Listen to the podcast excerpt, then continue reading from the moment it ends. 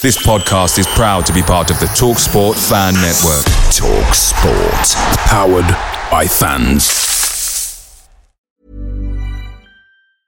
Many of us have those stubborn pounds that seem impossible to lose, no matter how good we eat or how hard we work out. My solution is PlushCare. PlushCare is a leading telehealth provider with doctors who are there for you day and night to partner with you in your weight loss journey. They can prescribe FDA-approved weight loss medications like Wegovy and Zepbound for those who qualify. Plus, they accept most insurance plans. To get started, visit plushcare.com slash weight loss. That's plushcare.com slash weight loss. The TalkSport Fan Network is proudly supported by McDelivery, bringing you the food you love. McDelivery brings a top-tier lineup of food right to your door. No matter the result, you'll always be winning with McDelivery. So, the only thing left to say is, you win? Order now on the McDonald's app, and you can also get rewards points delivered too, so that ordering today means some tasty rewards for tomorrow.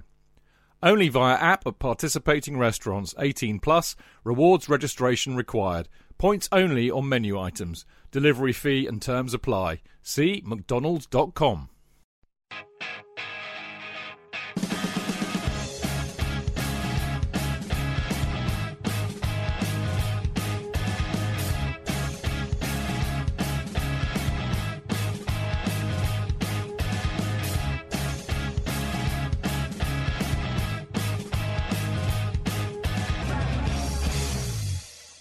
Welcome to the Chelsea Football Fancast, fueled by Guinness, powered by Celery, the show that absolutely loves being a party pooper. Uh, last night ably demonstrated why football is the greatest game in the world.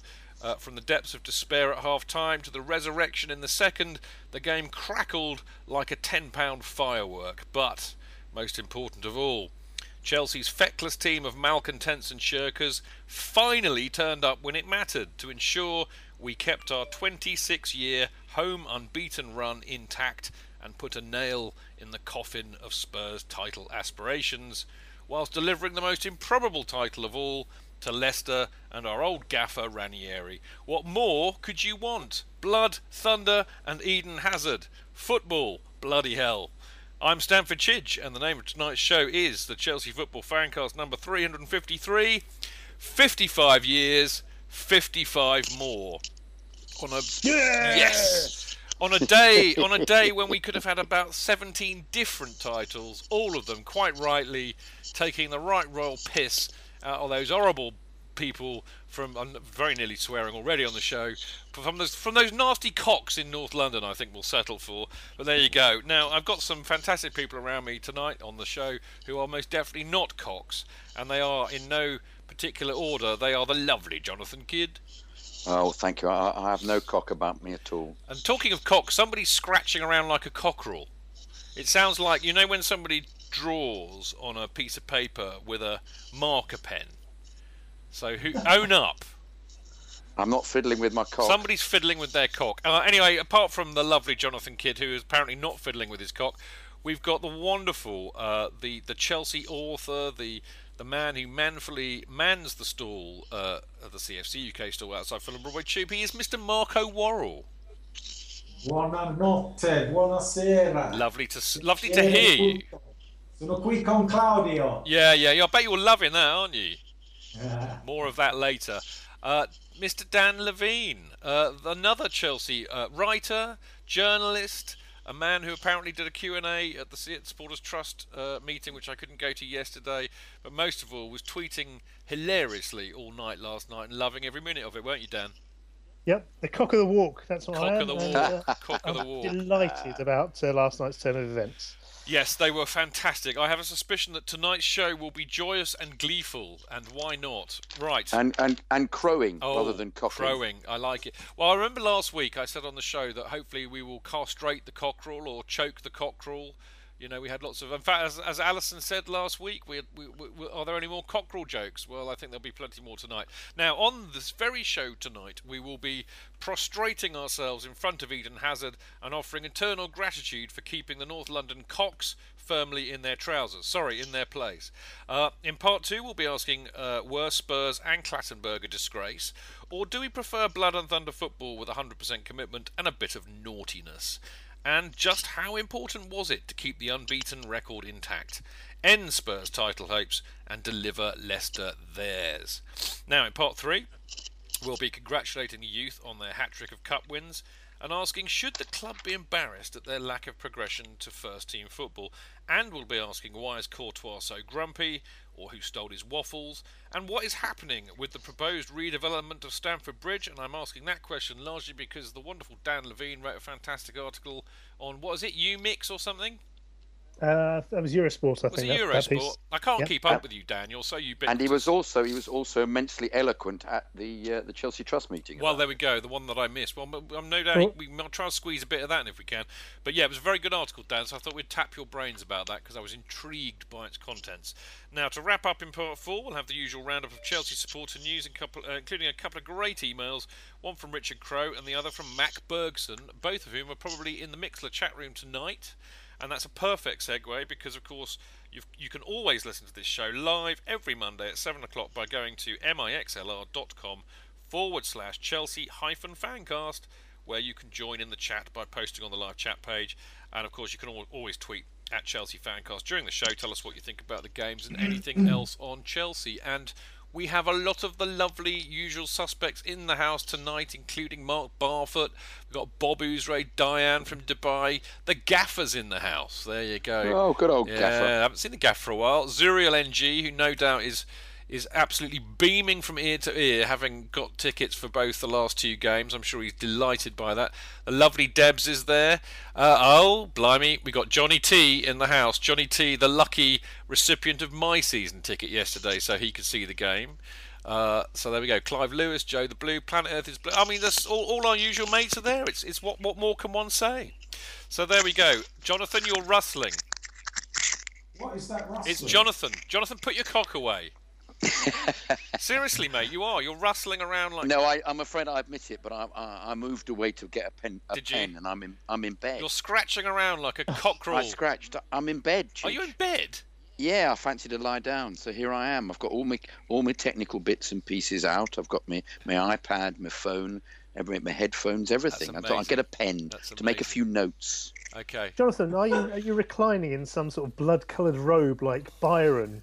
Of I course. that's that's what your board, Yeah, boudoir very is like. I, I have a I have, I have a very long blonde wig on as well, Uh, dearie me. and a pair of a pair of slippers, um, which I'm calling pantoufles. Listen, Jonathan. Jonathan. All I'm gonna Yeah. all I'm gonna say, and I shall say this only once. Please keep your hands outside of the covers. All right. No, they have to be. They have to be. I've got a very very tight duvet. Although there is lots to get excited about on the show Oh, tonight. very, very, very, particularly when when you talk about it. Chief. Well, I know. I'm, I, I, it has been said to me before. My, my chocolate brown dulcet tones. Apparently, there's a lovely girl on Twitter. I can't remember her name now, which is um, Heavenly Blue. I remember she, she listened to me on Talksport. She said, "You've got such a lovely voice, Chidge. It's like chocolate." And I thought, Oh, "Oh, dear, if only I wasn't married." Right. Okay. Was it a flake? Was it Uh, a flake you resemble? Well, no, it's like like a like a galaxy, mate. Oh, mate, God, It's fantastic. Thick and creamy. I was thinking of a, a kind of you know f- flake-like object. Yeah, well, I, I should shut up because you're the voiceover king with the chocolatey voice. Anyway, enough of all this prattle. Uh, after this very short break, you what, Marco? Mellifluous. Mellifluous, yes. Oh, lovely word, Lovely, lovely word. word. Right, after this short break, which of course celebrates Chelsea beating uh, Spurs at Wembley in the Capital One Cup last year, we will be talking about Chelsea not beating Spurs but ruining their party properly in a sec.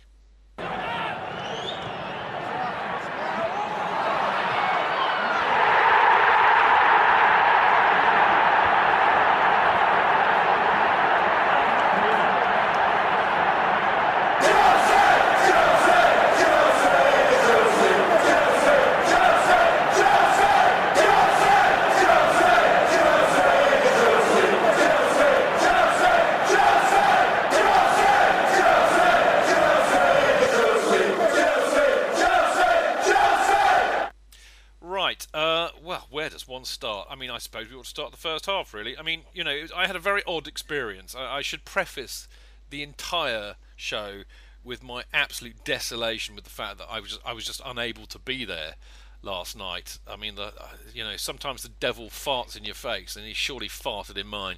Um, but uh, I had to watch it on the telly and sober, which is uh, very unusual for me to watch a game of football sober. That's for sure. It's it's really awful. I now know why I go because it's it's there is nothing worse than watching your beloved Chelsea uh, in a match of that magnitude on the telly. It's just oh, it's, What was the commentary like? Were they, uh, oh, I- were they pleasant? Do you know what? I, I can't even remember. I was just so wrapped up in the game, it just went over my head. Um, but I thought actually the bottom line is, you know, the first half, I thought we actually were edging it until they scored. I mean, Cesc and, and Cross had a couple of good efforts, but um, oh dear. I mean, you, you saw my tweet, Jonathan. Two sloppy goals. I mean, I thought Keynes was uh, quite. A, he, he made quite a good run, to be fair. Although you could probably blame poor marking, uh, but Branner's pass. I mean, it was I know it was just appalling, dire. wasn't it? No But he was on. He was on a weird planet last Was he? night. It was on pl- Planet Branner. I Well, thought. what, I what, what, he was what do you mean by that? Well, in a different world. I was watching him, thinking he, he can't run. He's gone. He was he was really wound up because he kept coming to the touchline and, and, and going for his water bottle and, and having words with with um with Pocher thingy. Oh, was he? Poch. Yeah, and they of because he had that business where he grabbed the ball from him. All right. And um and refused and, and he refused to give the ball back. And then they then they did a kind of big extravagant hug. And I thought, God, this is so much. You are so wound up. And uh, and he was re- and then uh, he was he was going into challenges, and you thought he's he's going to get booked and sent off. And he kept being warned as well by Clattenburg because Clattenburg spent the first few minutes of the game um, clearly uh, determined not to give anybody a card, which, to be fair to him, meant that nobody got sent off. Well, I mean, he could have sent anybody off in the second half, but it meant that he, because he hadn't given an early yellow card, it, it was sort of justified to give them later on. You know, I felt I felt he was uh, he was preparing himself for the onslaught, Clattenburg. Yeah. I know he's come in for a lot of stick, but I think I think he knew what was what was going to be taking place. They were so wound up. But, but Yeah. I'd say Bra- Branner was on a completely different planet. Well, that's really it's because I didn't notice that at all on the telly, which is again one of the annoyances about you know when you're there, you see a completely different game, as we all know. And of course, you're lucky enough to be, you know, I saw all of that. That's because you're in that position. Yeah, you you're see, right, as, but you as once again with the with the video that I for shot. those, for which, those uh, for those of you who don't know, Jonathan sits uh, in the middle tier in the east stand, so he's kind of almost above the dugout, so he gets a really good view of stuff like that. But I mean, the bottom line is is that you know when that second goal in uh, went in, I, I thought we looked dead and buried, Marco. Oh, totally. Um, I uh, I thought you know for the first thirty minutes we kind of held our own. You could obviously see that Spurs were up for taking the game to Chelsea, and you could see the usual um, problems beginning to manifest themselves um, around around the, the defensive midfield and backline areas, which obviously. Uh, capitulated slightly and very quickly. And it's kind of like when the second goal went in, I, you know, you, you sort of had that horrible feeling that it, it could get a lot worse. I thought it was going to be embarrassing, Marco. I Well, actually uh, thought, oh my god. I mean, fortunately, that you know, it was half time, so Yes. pretty much straight after, and um, you know, I think everybody was just mortified at, at what was happening. You know, mortified that it was Tottenham, mortified that you know, weirdly they might still somehow win the league if Leicester lost, you know, lost to Everton and then somehow lost to Chelsea. Um, were all those horrible thoughts going through the mind, but um, but yeah, It's it's really interesting what you say there, Marco, about all these horrible thoughts going in your mind, and I, and I, I- it's really interesting to hear you saying that, surrounded by, you know, forty odd thousand people. When I was sitting in, in my bedroom, thinking exactly those awful kind of the one. I mean, you know, the wonderful paranoid thoughts one gets that we're going to get really stuffed here. The record's going to go. Tottenham are going to win the league. You know, it's the end of days almost. I mean, it was it was just it was awful. I mean, Dan, I mean, you're in the press box, but I mean, you, you would have got a sense of the feeling around. You know, I mean, I have to say actually before before you answer this, Dan, you know, even on the telly, you could the atmosphere was absolutely crackling from from the word go. But I mean, was there a bit of a dip when that second goal went in? I mean, you're right. It was completely bouncing, and the whole place was alive. Um, I, don't, I, I, suppose there was a momentary dip. Um, the, the thing it felt like to me was that we've had weeks and weeks and weeks of people criticising the team for just not getting it, for not understanding how important Spurs is.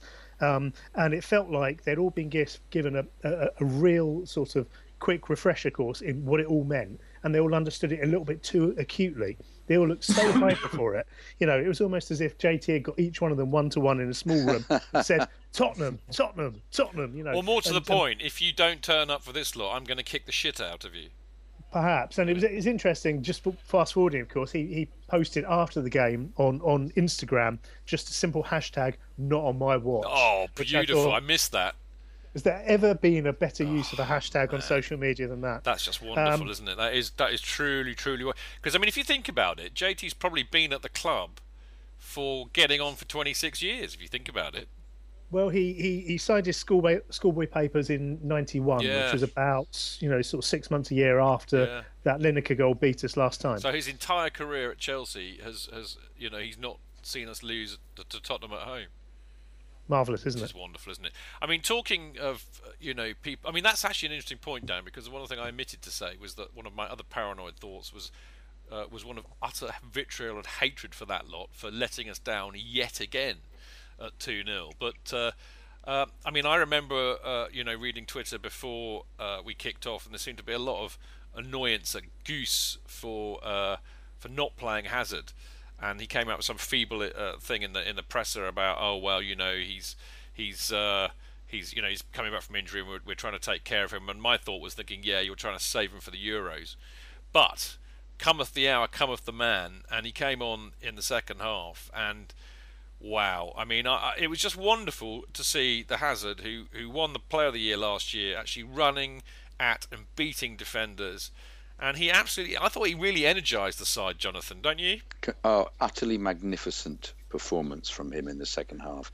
I mean, to be fair to Pedro, um, who he replaced, Pedro was being, you know, he's not the same Assassinated, player. I think the word. And he is. was, he was, yeah, he was just being chopped non-stop. Poor old Pedro. But the, you know, you see the difference. You realise, and the the team also was was energised by him coming on, by him playing so wonderfully. It was a completely fantastic performance from Hazard, who was was uh, superb. And they started playing all those little triangles and little little passes um, that they played last year when they when they won it. They just looked a, they looked like the, a proper team, and I actually think Spurs were completely taken aback by this. Well, I mean, here, here's the thing. I mean, Mar- Marco, I'd love. I mean, you know, clearly there was a, a, massive void left in Gate 17 thanks to me not being there. Although I'm sure Johnny T manfully made up for it. But you know, I, have heard tell of uh, there was a, a collective uh, kind of if you can have a loud silence uh, when that second goal went in in fact, actually, when Cahill scored his goal, Marco, there was a collective intake of silence from the Spurs fans who'd been quite uppity beforehand. Was that true?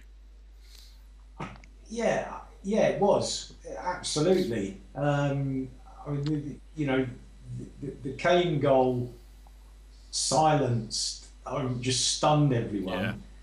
But I think when Hazard came on uh, for the second half, I mean, Chelsea you know, he just completely transformed Chelsea's approach to the game. And and everybody, uh, you know, immediately we are all saying, if we can get an early goal here, if we can nick a goal, we'll have this. Yeah. And and obviously, you know, that, that that's the way the way it transpired. But um, yeah, I mean, I think as uh, Dan mentioned earlier, the the atmosphere was sort of bouncing high and low um, in in you know, with the with the away fans and, and the home support um, all, all, the way through. Yeah, I mean, to be honest with you, I was I was trying to think when I was on my way home, um, just in terms of like that roller coaster ride of emotions. Um, when the, there was something quite like that at, at the bridge.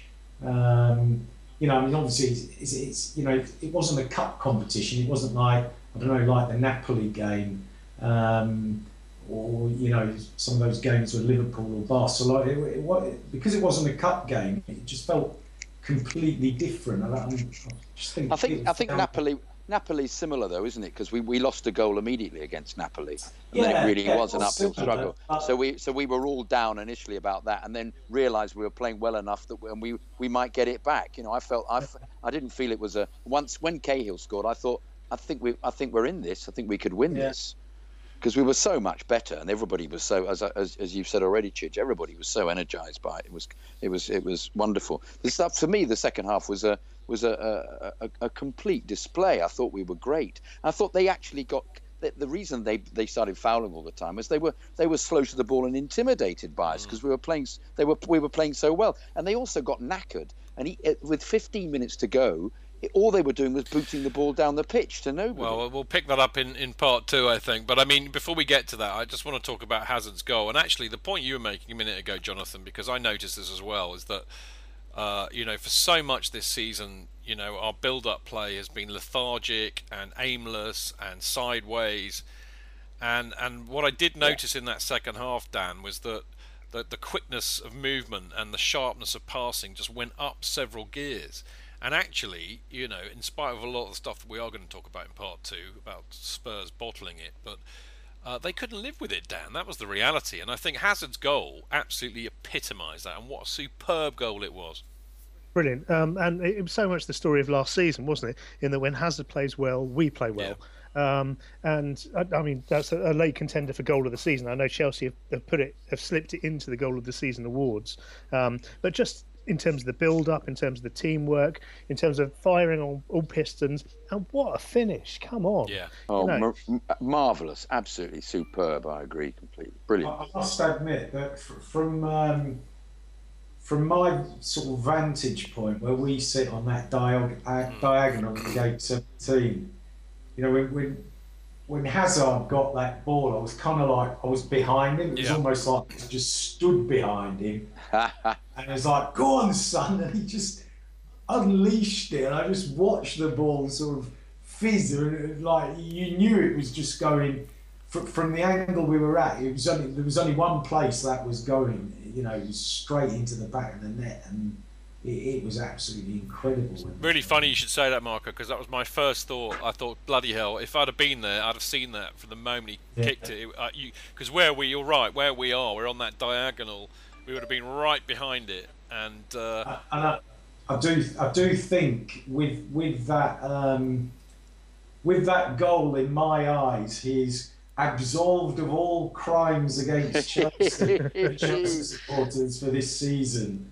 Go in peace to love and serve the Lord, Eden. it's it's really it's really funny, isn't it? Actually, because again, Marco, that that was my first thought I, before they scored the equaliser. It was, come on, one of you, just you know. I started thinking back to all that. I mean, even Gallas. Remember that last-minute goal that Gallas scored against the Yeah. Spurs? I mean, Yep. hate him as we all do now, but you know, Belletti. Remember the goal he scored against Spurs? I mean, you, you become a, a Chelsea legend almost by, by scoring a crucial goal. George Weah, remember that one? I mean, you know, and I, and I just said, somebody please step it up. And I'm actually, you know, I'm I'm really pleased that Hazard a scored it, uh, but also I loved his performance in the second half. But I, I you know, I, he's right, Dan. I mean, I, I I've kind of absolved him for much of the shithousery that we've put up with this season through that. I take one issue with Hazard, I'm afraid, uh, through all of this, and that is that, that at half time I had a conversation with um, Paul Lagan, who, who will be known to people as CFC Journal Yeah, on yeah, yeah, I Twitter, Paul. who who similarly nails his colours to the mast in the same way as we all do. Um, and I was absolutely distraught at this stage. And we always go out for an end of season curry, and I said, "There's no way we're turning this around now. If we do, the curry's on me." So Eden Hazard, as far as I'm concerned, owes me a vegetable biryani, a shari naan, and at least one scoop of coffee. Excellent. Listen, I mean, we, we're about to go to part two, but I, I don't think we can unless un, until we've had a few more special mentions, or as they like to say, shout going out to. Uh, God, that that's like so kind of '90s rave, uh, kind of radio culture, isn't it? Shout going Oh, out to. disguise. Uh, anyway, special mention's got to be going to William for basically manning the fuck up, especially when Rose confronted him, but also pointing to the champion's badge on, on his shirt to the Spurs fans. Uh, Mikel for being the absolute the first into any scrap that was kicking off. I mean, you know, I just, I just loved it. I mean, if there was a scrap about to, to brew up anywhere, you know, you know, uh, would turn up like Mr. Ben. It was just, it was just brilliant. He's a handy lad, Mikel. He loves he's, it, doesn't he? Built. He loves he's it, built. Dan. He loves it. I mean, uh, you know, again, you could forgive Mikel a lot for that, uh, for, for for the fact that he gets into the fight quick. Uh, I think we, we mentioned it earlier. Fabregas for I think you know actually showing a lot of fight and character, to be fair, but clearly hating Spurs and from what we now hear in the press, uh, you know, winding them up all night, uh, including what was it, Dan? Colombian ball slaps. Yes, I have no idea what that No, is. go Google it, folks. Don't no no don't, don't Google Don't it. Google don't go. At least don't Google it at work. Certainly not. Indeed, and and last but but by no means least, uh, a man who has been derided by me for most of uh, this season. Although I, I hate I hate to do it because I, I, I had high hopes for Oscar, but he ran around like a whirling dervish when he came on, gloriously and gleefully two-footing any Spurs player in sight and range. And I'm almost prepared to forgive him for his shithousery this year for, for doing just that. I just But he, he- he did a couple of completely legitimate tackles that I just thought he's going to be sent off for doing that, and he got the ball, and Clattenburg said play know, on. I thought, I. I don't believe it. I mean, it was. He was- sorry, go on, He was remarkable. No, He was just a remarkable performance from Oscar. But you then think, why has he done this uh, now yeah. with with with having played averagely for two years? Where does that come from? What's that all about? Why is he G'd up? Why isn't he G'd up for other games? I know, it's- it, it, it asks too many questions for me. That's the problem I with know, too I many know, of them. but I mean, it's the it- same question for Hazard. Well, It's the well, same, all uh, right, so you- many of them, Jonathan. But I mean, who knows? I mean, I don't think. Well, this is the thing, you know. I don't think we'll ever, ever, ever get near to the answer as to, to what got them so motivated last night and what's had them so unmotivated for the season. I just don't think we'll ever get to it. But you know uh, what? Hazard, I have to say, Hazard looked very svelte. yeah, Yeah, very slim. Absolutely agree with you, Mark. Very, very slim. He looked as if he, That's yeah. So, so perhaps he had been injured and a fat boy. Well, you know, I think I mean, he, I I, think I he has know. been. I think there's no doubt about that. But anyway, look, uh, there's there's much more to talk about, as you can imagine. Most of it involving extreme violence. I'm delighted to say, and uh, we will be carrying on this after the break.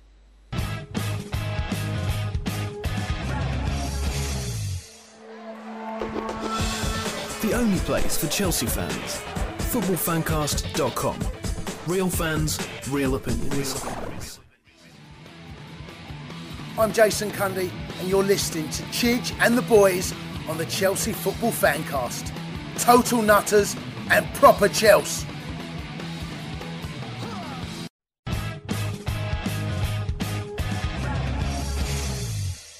Welcome back. I am Stamford Chidge, and you are listening to a joyous, and it's not often we've said that this season, a joyous Chelsea fancast, thanks to Chelsea stuffing uh, the cockerels and ruining their party. Nothing quite like it.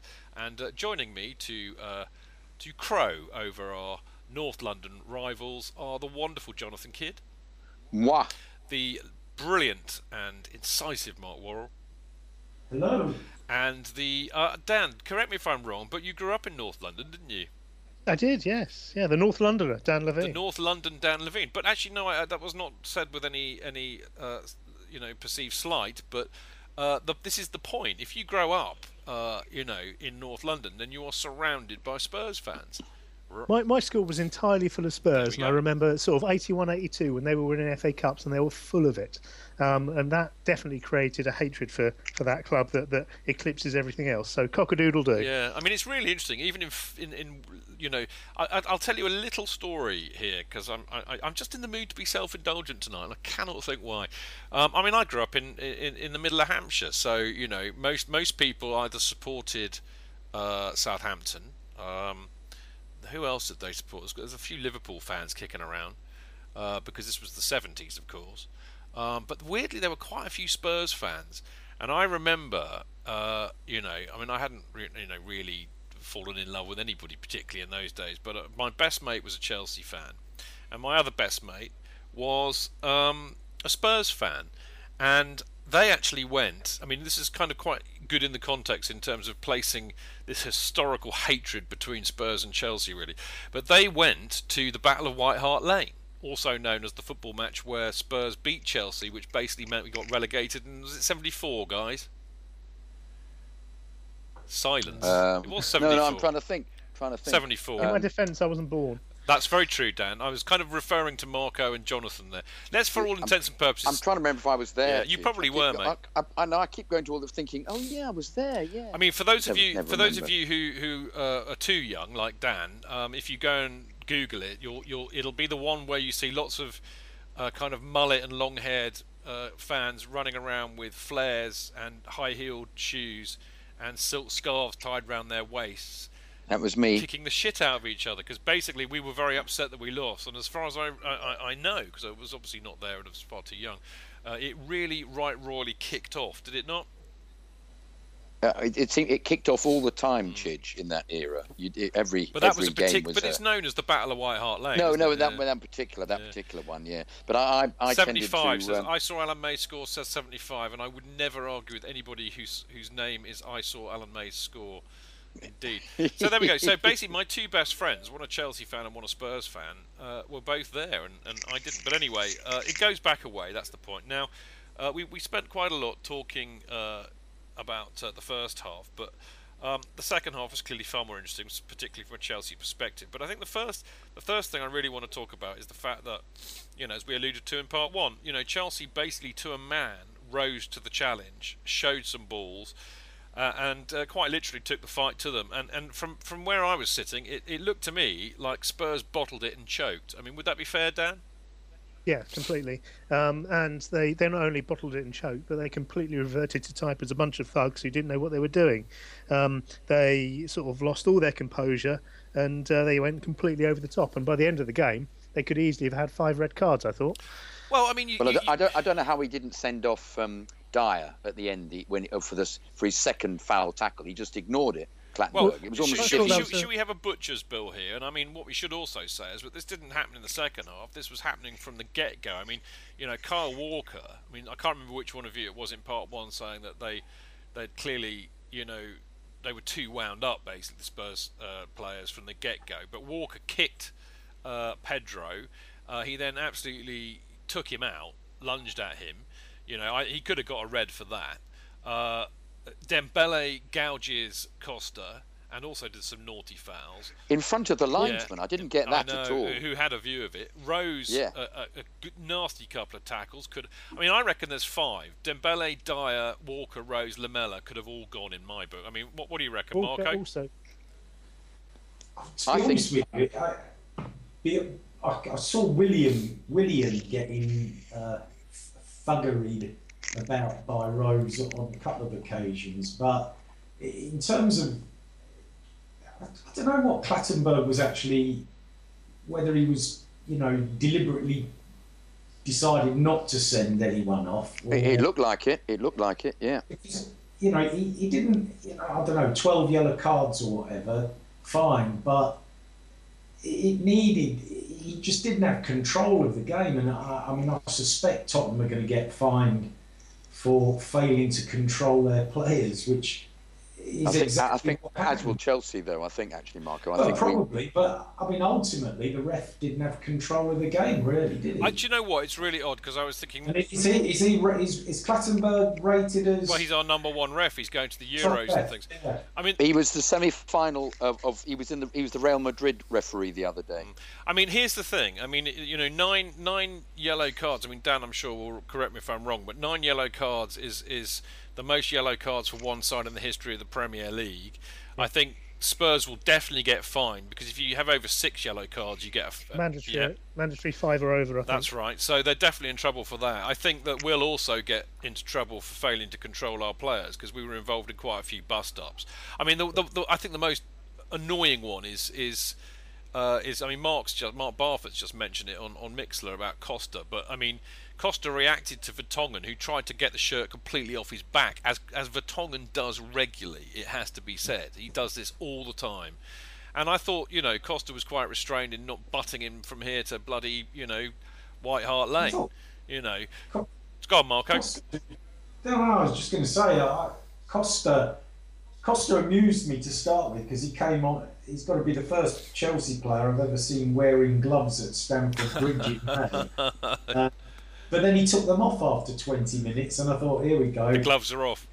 He's going to start mixing it. But But I- I, I didn't think he were was- losing their heads. and notwithstanding the fact that Dembele tried to gouge his scrap or scratch his eyes out. Scratch his eyes out. Um, yeah.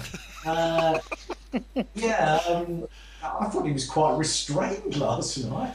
But I, th- I thought he, di- he disappeared. I felt that he wasn't as good as he normally is because he wasn't involved in the, any of the melees. Yeah. I thought- I- I well, thought maybe that's was- a good thing, Jonathan. that- yeah, it was a good thing. Yeah, but he, I he know, kept, but I- I he kept found- his, his, his first. One of you. Marco. Sorry, I, I was just saying, I, I found it bizarre that, you know, he's normally the first man to have a rush of blood to the head.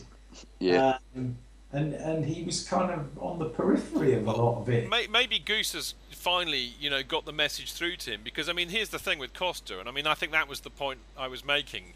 You know, he got equally chastised for reacting to Vertonghen, even though actually, in the scheme of things, I thought he was very restrained.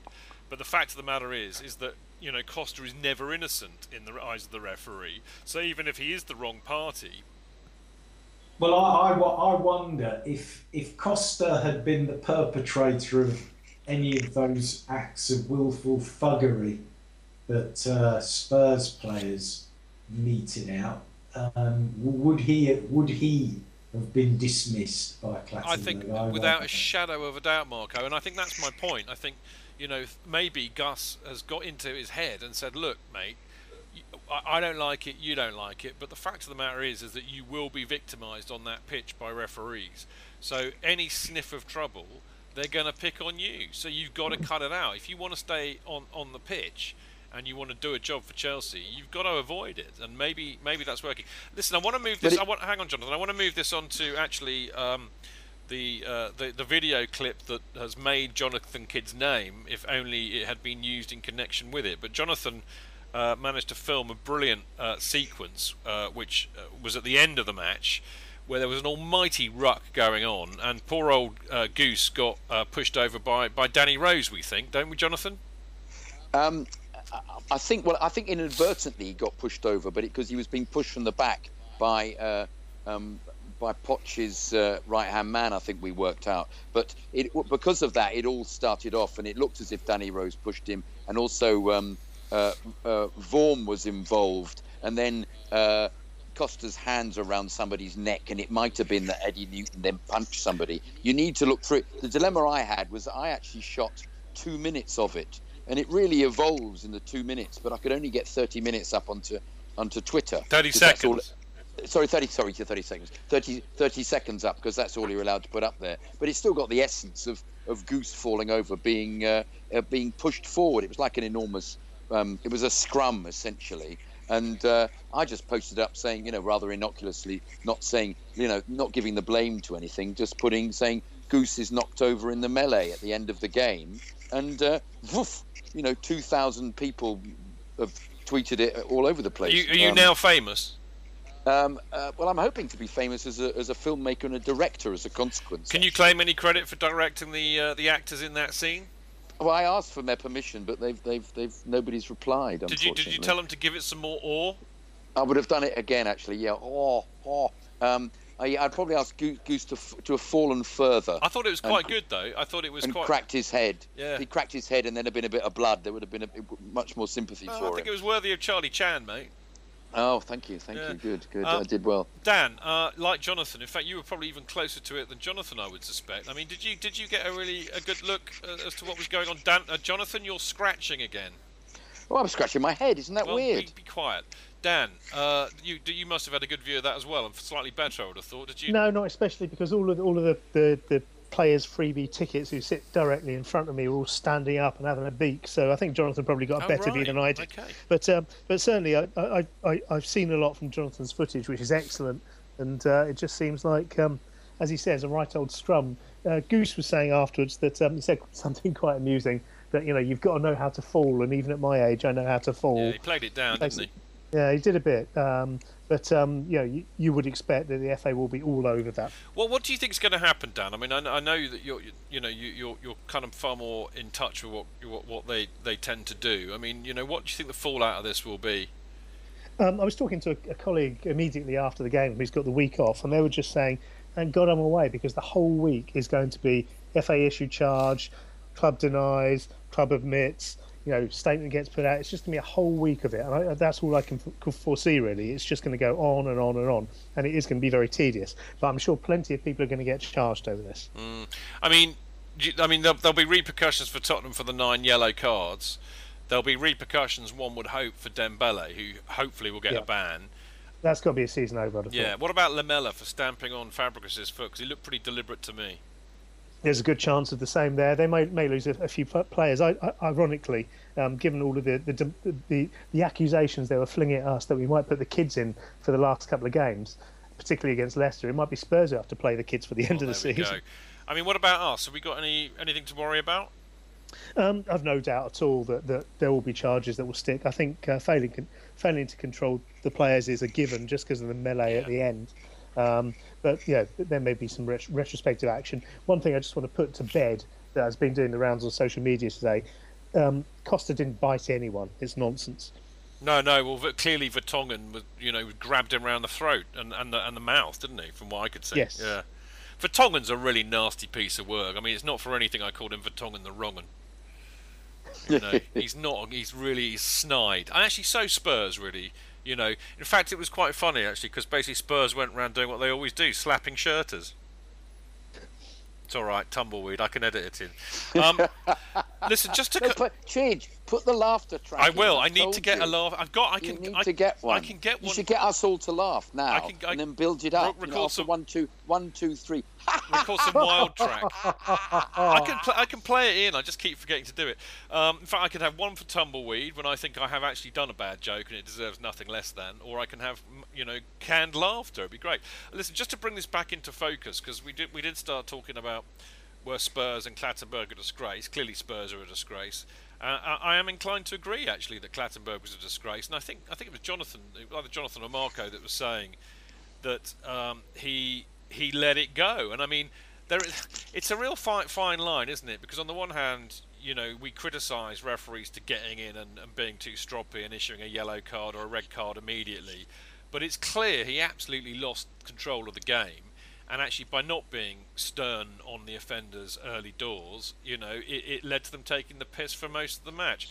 But here's the big question, actually, because you know normally I'd be leaping up and down demanding that you know all you know at least five red cards were shown to Spurs players, but there's a massive part of me that says, uh, you know. Isn't this what we want? Proper old school football, tackles flying in everywhere, 100% commitment, a bit of nastiness going on, a bit of edge. Uh, and the other thing, of course, is that by keeping 11 Spurs players on the pitch, it denies them any possible excuses about how they cocked it up. I mean, Marco, what's your view on that? Um, what was the question again? I mean, the thing is, the, the, thing is, Marco, is that you know, on the one hand, Clattenburg lost control. Spurs are disgrace. Definitely should have had five or six players sent off, but you know, I get the impression, even watching it from afar last night, is that that is the kind of football match I love to see. 100% commitment on both sides, a massive amount of nastiness going on, proper old school football, tackles flying in, and 11 players on each side staying on the pitch. In some respects, it's kind of, I don't know about, I mean, certainly what I crave, and I know a lot of friends who, who also crave that. I mean, Marco, what do you think about that? Well, I mean, everybody, everybody was talking about this game even if they don't like football. I mean, I, I, was I was over at the club this morning, and there's a bloke called Graham who's really boring and rides horses. Not, not to denigrate anybody who rides horses, but he's got no interest in football at all. But does he work? Does he work at the club then, Mark? Mark? He, he, even he was talking about it. Everybody was talking about the game. That it, the I know I know it kind of had the, the tangential Leicester factor because the, the, the, net result of 2 2 was um, the fact that Leicester won the league. But everybody was talking about the you know that particular game. They were talking about Chelsea top. You know. It reminded me of of, a, of Chelsea Leeds. Yeah, good it reminded point. me. It reminded me of those that era kind of game, and Chelsea Man U, but specifically Leeds because Leeds just used to come and try and, and kick the arse off you and uh, and Chelsea would respond. And I felt it had that kind of impact and that kind of of, uh, of of energy to the whole game. I thought it was completely wonderful. The second half was wonderful, particularly since Spurs disintegrated. the one thing I would say as a coda to that, or a caveat to that, as much as I enjoyed it and, and I like a bit of that, I was a bit disappointed because it seemed to be predominantly the Chelsea players that were on the end of it, and it was crying out for the likes of a Michael Essien. I mean, put it this way: if Michael Essien and and uh, Michael Ballack were playing in that side last night, you know, There'd have been some broken legs. yeah, there would have been a few Spurs players wandering off that pitch minus a leg. You know, I think they were allowed to take the piss and take liberties, and they, I mean, some of those tackles were awful.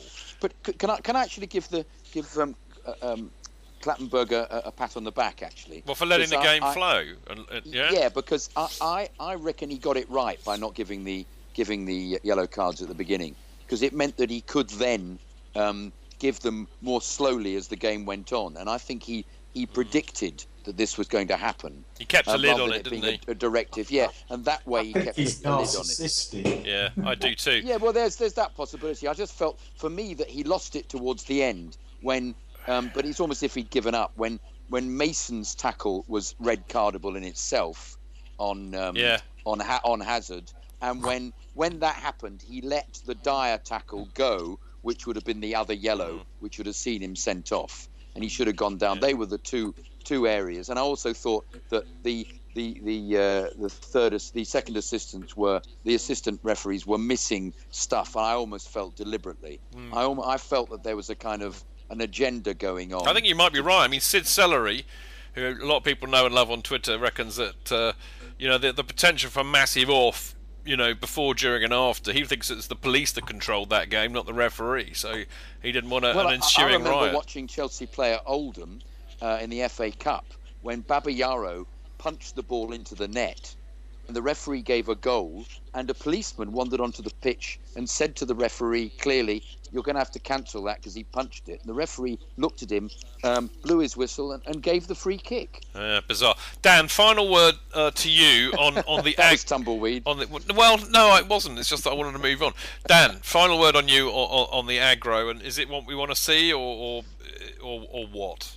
I mean, part of it was proper old school, Yeah. wasn't it? It felt like a game from about 20, 25 years ago, and, and, and there's nothing wrong with passion and pride, and you know you, you'd expect that in a uh, in a in a decent derby like this. But just what you don't need is the handbags. I just thought that was yeah. a bit pathetic. Or at the end, or, or yeah. Yeah.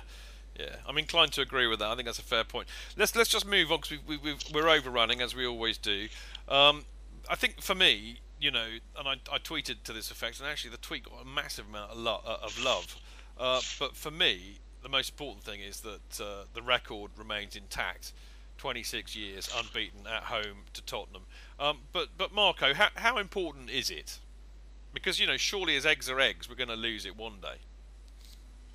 I think I think it's only important. Oh, who've we got here? Oh. Wait a minute. Misty Blue.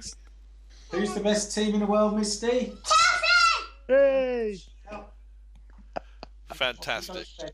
Say hello to everyone. Hello, Hello, Misty Blue. How are you? Good. Excellent. Good stuff. That's what we like to hear. Bye. Bye. Bye bye. See you on your next speech if you are doing your next speech when I'm alive. We will next Monday, my love. Right, Marco. Sorry, mate. Go on. Chelsea aggro. Yeah, Misty and grown all right. God, dear. Sorry, mate. What was the question? Uh, I can't remember. Oh, I know. Why? Why is the whole 26 years thing, or what? You know, I'm beaten at, at home to I, I, mean, I, I think it.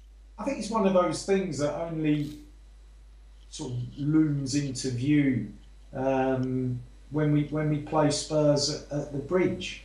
I mean, I think what, what what's remarkable about that record is it sort of dates back to it, it, it even predates you know Glenn Hoddle coming to Chelsea and transforming our our fortunes. Well, it, it predates the Premier League. Well, well, exactly. So you know, and I, I, I think I read somewhere that it, it's the the longest record of its type in, in the Premier League. Yeah. There's no other team has such a poor record um, away at another team in the, in the top flight. The last the last time Spurs beat us at Stamford Bridge, Nelson Mandela was still in jail. That's how long it is. Oasis hadn't made a record yet. No, No. Uh, what other things uh, hadn't happened? I happened? mean, it's fair, fair to say we dominated them away for quite quite a period of time as well, didn't Yeah. we? Do you know what? It was so long ago that Jason Cundy was still playing for Chelsea. More Well, I, I, I, rem- I remember I remember going to I think we lost four one away at Tottenham. It must have been about 1986 or 87, sometime around there. Got absolutely soaked. It's a great story this, and uh, Baby Gap Brian, one of the old Gate 17 crew, had driven up from the dark dark wilds of Kent, parked his car in a, in a side street in in um, in a Tottenham in nondescript Tottenham side street, legged it to the ground because it was heaving down the rain. When he when he got out, um, he thought his car had been stolen, so uh, he went to the police, reported it. Um, thought he knew where he parked it, and as it transpired, six years later, he got a letter from um, what it is, Haringey County, wherever it is up there, um, saying that they'd found his car. He, he, he parked it and parked it in the street. and then it just stayed there. Brilliant. sort of like back in the day when um, when when things were a little bit more relaxed in terms of uh, parking patawayos, walking down the streets, checking cars every five seconds. Uh, yeah, brilliant, excellent stuff, excellent stuff. Um, I mean, you know, I think I think it's uh, it, it, it, uh, I think if you want any proof of why it was why it's so important, uh, and actually why for me that had to be the main focus last night. Nothing else mattered apart from that. But the crackling atmosphere in the stadium just shows how how how massive it was. But having said that, I mean, the other thing is, of course, is that you know, we ended Spurs' hopes last night, and, and there's nothing that, that football supporters love more than a bit of Schadenfreude, and that was delivered up in spades last night. And of course, you know, we did deliver a, a title to Leicester by doing so. Now, you know, I, I, I don't really care about that, to be honest. I really don't. I mean, I'm, I'm much more concerned with the. Jonathan, you're scratching again. No, not at You all. You are, because the blue light comes up when you do. No, no scratching. Well, shut no. up and put your cock away. No, Um, no cock out. No, no. Bottom line is, number one, in 26 years, that had to remain intact. It has. Number two, screwing up Spurs' title chances possibly could be the only chance that they get. Let's let's be honest, because I mean, we won't be as bad in the future. United We'll win it next U- year. United won't. City won't. Arsenal won't. It could. They might have really screwed it, and that's. But it reminds me of that Liverpool not doing it a couple of years ago. It's got the same kind of feeling. 55 years they haven't won the title. That's how irrelevant they are. And let's hope it's another 55 more. But just the final kind of point that I want to talk about, really, because whilst I really don't care that we handed the title to Leicester, what I what I would like to say is congratulations to Leicester because I think they deserve the title, but also to Claudio Ranieri. And I've been watching Twitter today, and there- you know it seems to be quite split between people giving a shit and people not giving a shit, and a lot of people not forgiving Claudio Ranieri for his absolute meltdown in Monaco, where you know he screwed up. You know what up until then was our best chance of, of getting to a European Cup final. But I think we should focus on something else, and I, and I think we owe Claudio Ranieri an awful lot more than people realise. Because if Claudio Ranieri hadn't got us to fourth in 2003, Roman Abramovich would not have bought this club. Without Champions League football, which is what happened by beating Liverpool in the last game of the season, Roman would not have bought us, and you can forget the last 13 years. Uh, Dan, what do you think about that?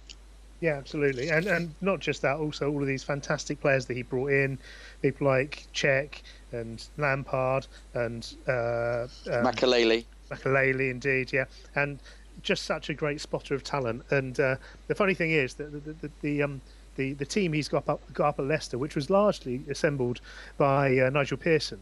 Um, he, he he brought in uh, N'Golo Kante, and I think he brought in Mahrez, who two, but you know, obviously probably the two best players. But but if you imagine what he could do with the amount of talent spotting he managed at Chelsea, if he's got another season at Leicester to do it, I think I think they can go on and, and, and well, I'm not expecting them to win the league next next year, but I, I think they can continue to do very well. I mean, we do owe him a debt, don't we, Jonathan? A debt of gratitude for that, I think. And I think the other thing somebody just mentioned on here, I'm not sure if this is true actually. Uh, Bird Paul Paul says that he that he gave John John Terry his debut. Is that true? I thought it was Vialli. No, it was Vialli. It was, It was Vialli. Vialli. Vialli. captain. it, once again, he played. Um, I'm sorry to bring the, this Oldham game in the FA Cup. JT, I think, had his FA Cup debut in that game away, playing right back. So, um, But we owe- we owe him a this debt is going back years and years. But no, well, Yeah. I, I, can I can I throw my spanner in here? You, d- you Um, usually do. I hated Ranieri as a manager, um, d- despite his ability to uh, um, uh, to bring players through and to nurture players, because he really was uh, an appalling tinker man. He used to whip Zola off at 70 minutes, Yeah, regardless of the state of play, and he had two some, two of the worst players playing for Chelsea I've ever seen in my life: Jokanovic. Jokanovic and Kiki DeLucas. Kiki DeLucas. Yeah, but he did have Yeah. some. He had a great haircut, mate. To be fair. DeLucas And- had a fantastic haircut, but And to put it, uh, hang on, hang on. uh, To put it, yeah, but to put it in perspective, mate. And I mean, people I mean. forget. You know, people think we, you know, when we were shit was in the seventies, but at that time, Kike DeLucas was our one and only signing that summer, and he was on a free. That's how much of the shit we were in.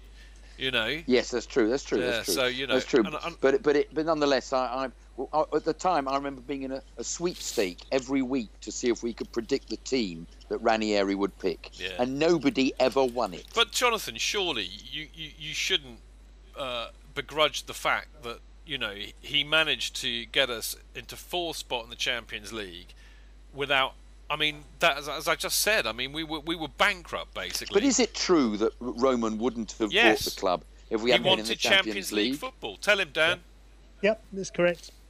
That's absolutely a fact, It's is it? absolutely Yep, a he fact. wanted It wasn't Champions just- I, I heard that it was he, he was flying over London. Uh, um, If he had the wings of a sparrow, he, he, he saw if he had the arse of a Queen's crow, Park Rangers, and he thought, uh, uh, he'd fly over Tottenham tomorrow I, don't like them. He flew over Tottenham. the and there was bastards nothing to do below, with them. And he, then he then he was told to go down by the Thames, and he flew over Fulham, and he went, "This is the team you want me to buy?" And they went, "No, no, it's just up the road." And he went, "Yes, I will buy this team." It's quite apocryphal, but I do like to believe that it's true.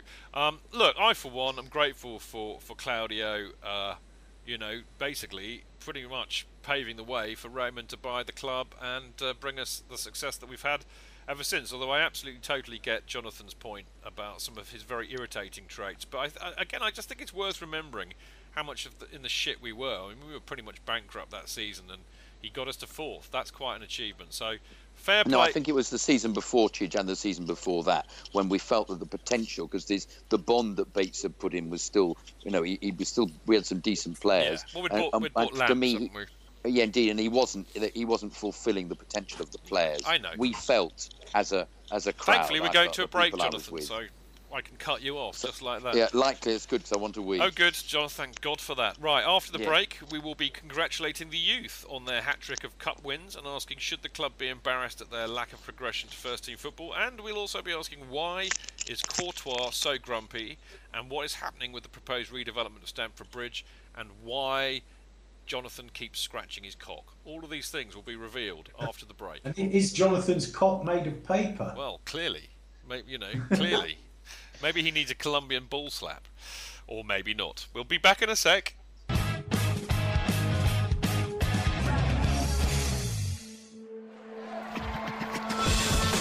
Real fans, real opinions. I'm Jason Cundy, and you're listening to the Chelsea Football Fancast. Proper Chelsea. Footballfancast.com.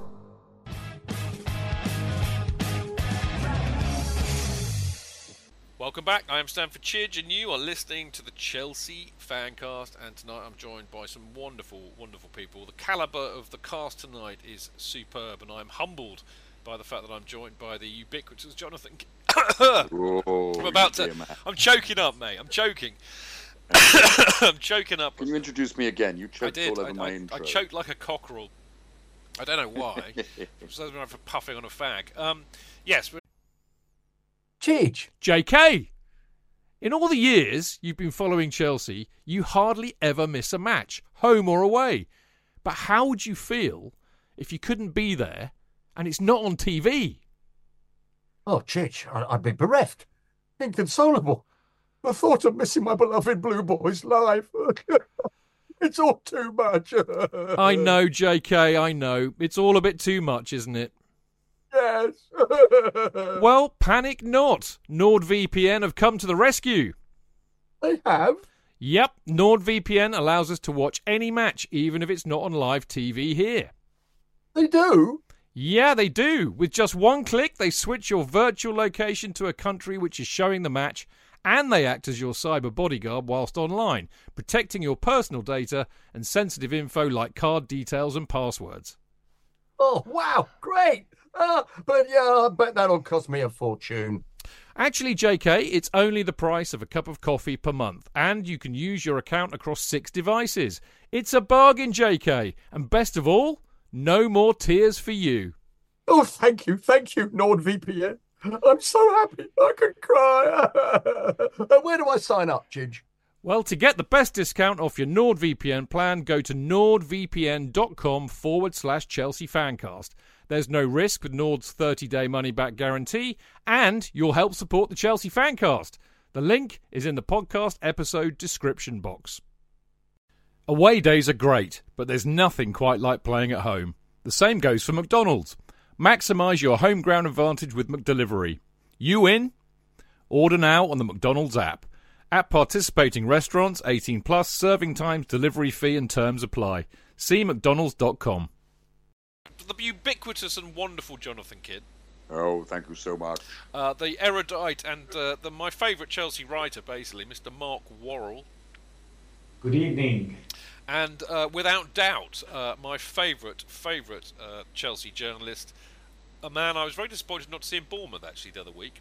And actually, talking of which, Bournemouth was great, wasn't it, Dan? It was a fantastic trip. Really enjoyed it. And talk- um, didn't see much of Bournemouth, it has to be said. I saw a lot of the Wetherspoons and the ground, and that was about it. Ah, yeah, you see, I, I went to the Cricketers, which was a cracking Uh, pub. well, I met everybody in the Wetherspoons, including Mark Worrall. I got very drunk that day. Did you? And, and, then- and the next day, I promised to take Misty to um, Chessington World of Adventures.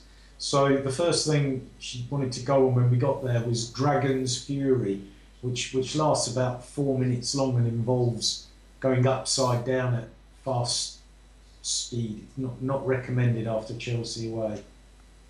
The last, the last thing I remember of you at Bournemouth, Mark, uh, was buying a couple of bottles of something for you, and then having a crafty fag outside. And I agree, I was so drunk because of course I got into the pub quite early. But The only two blokes who don't smoke who have a fag outside the pub.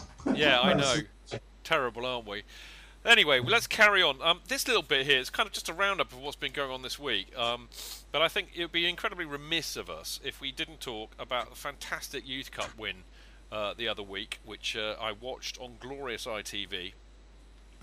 What a stunning, stunning record this lot have got. That's now three uh, uh, Youth Cup wins in a row, uh, which has only, I think, only been done by the Busby Babes uh, beforehand, and, and I think that that has particular uh, pertinence, which we will talk about in a minute. Uh, but they've also lost. Uh, they've also won five out of the last seven, and I think they've been. Uh, they were the losing finalists in one of those seven, weren't they, Dan? That's right, yeah. Yeah. Lost to Norwich. Um, I mean, it's. I mean, first of all, we should applaud it. I mean, what an incredible achievement, Dan. Yeah, it is brilliant, um, and it uh, it's the first. I mean, it's a, a true dominance of the uh, of the competition. The first time since, as you say, the uh, sort of proto Busby Babes did it when the, the competition first started from '53 to '57. So you know we're, we're talking about over half a century since anybody had this sort of dominance of this competition, um, and they are really really good players, a really good team, um, with massive massive potential the next thing, and this is what we're about to get on onto, obviously, is is finding how to, to reach that potential and to make it happen for Chelsea, and that's that's less of an easy thing, it would appear. Well, you know what? The first thing that occurred to me, you know, after I enjoyed, I mean, actually, the other thing I really enjoyed, I think they played great football. You know, I sat there and watched them play, and I thought, bloody hell, they're much more fun to watch than watching our bunch of wankers that have been They playing this pass season. the ball really well, don't, Don't they? they? Really, Pace, really good on the ball. Pace, Yeah. energy, physicality. I mean, they bullied City. I mean, I love Clarke-Salter and Tomori. I mean, I'd never seen Tomori or much of him, and I thought, blimey, you're a player, son. But they all look, they're just big, big, big, strong lads. They're wonderful. Um, and I like Tammy Abraham, too. What a cracking goal. That was an old school goal, that was. Really enjoyed that. I think they're fantastic, and as Dan said, there's some cracking players there. I mean, look, the point really, what I mean, apart from you know applauding them, saying well done, they're fantastic. What an amazing record. But the the, the next thing I thought was, if we've won five out of the last seven youth cups, which is pretty much unprecedented, you know, shouldn't the club be wholeheartedly embarrassed by the lack of progression, Dan, to the first team? I mean, they Um, should be, and- surely. And I think they are, if I'm honest. Um, and uh, I think I don't I don't think that's a sort of hiding behind the, the sofa embarrassed though. I think it's a we really want to do something about this embarrassed. Um, and there there seems to be an acceptance at a pretty high level that there is a difficulty in getting players from the age of 18 to the age of 22. Um, to be fair to Chelsea, it's not a, problem that, that is unique to Chelsea. Um, and the fact that uh, Marcus Rashford has, has made such headlines shows how difficult it is because he's he's really the only one who's done it in the Premier League. And and also to be fair, that happened by accident, entirely by accident. This wasn't some concerted effort by United to promote from within. They just needed to use him, and they did. Now Chelsea have had to think about ways to, to do that, and and you know we've had the, the the loan system, we've had Vitesse, which I don't think really has worked. Um, but I think there is a, a real plan and there's a belief now that in a couple of years maybe maybe one season maybe two we're going to start seeing the fruits of it um, and we've all got to hope that that's the case Do you really do you really think that'll happen? I mean, because you know what what occurs to me. I mean, I take your point about United, and I take your point about the fact that we're not the only ones. And I hate to sound a bit like Emenalo about that, but he, he did have a little bit of a point. Um, but I just get the feeling that if any other club had this amount of talent in their in their youth setup and were winning as regularly as they are, and don't let let us not forget they've won back to back, you know, equivalent of the youth Champions League as well. Yep. Um, I just think I, I just get this feeling at any other club, you know, they would go, you know what, this lot are too good. We we've got to get them in somehow, and and I just have, have a big feeling that it's not going to happen, Dan. The difficulty is there is a real gulf in class between what you see them playing and what you see at the Premier League level. Um, and yeah, they look like they play good more point. open running football, but they don't have people on their case quite as much as they do in the Premier League. And I, and, I, and I was talking to somebody who came up with something quite interesting about the development, and that is that they've they've recently upped their season, so they're now playing about 42, 45 youth level games a season. Now that is believed to be equivalent to about 20 to 25 Championship or League One games. Now that's a long, long way from 38 Premier League games, isn't it?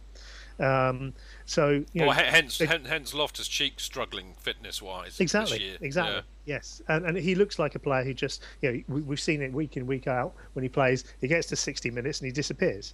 Um, Yeah, and yeah. they're needing to find ways of sort of extending their their just um, their influence on games, of, of just getting them more streetwise, really, which is the most difficult thing. Mm. Marco, what do, what do you reckon, mate, about all of this? Are we, are we missing a trick here or what?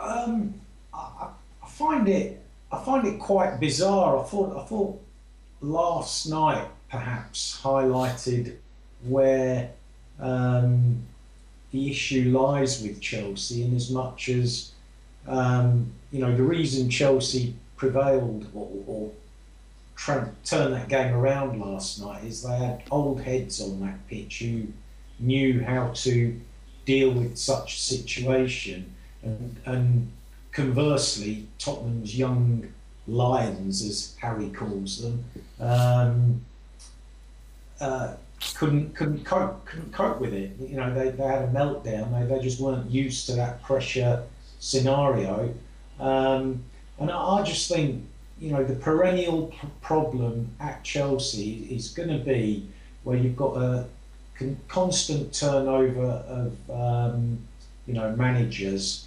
um, without any longevity. You know, Conte is going to be coming in. Um, he- he'll have already agreed two or three transfer targets with with Emenalo and Granovskaia. Um, I, I want him. I want him. I want him. Um, see what you can do.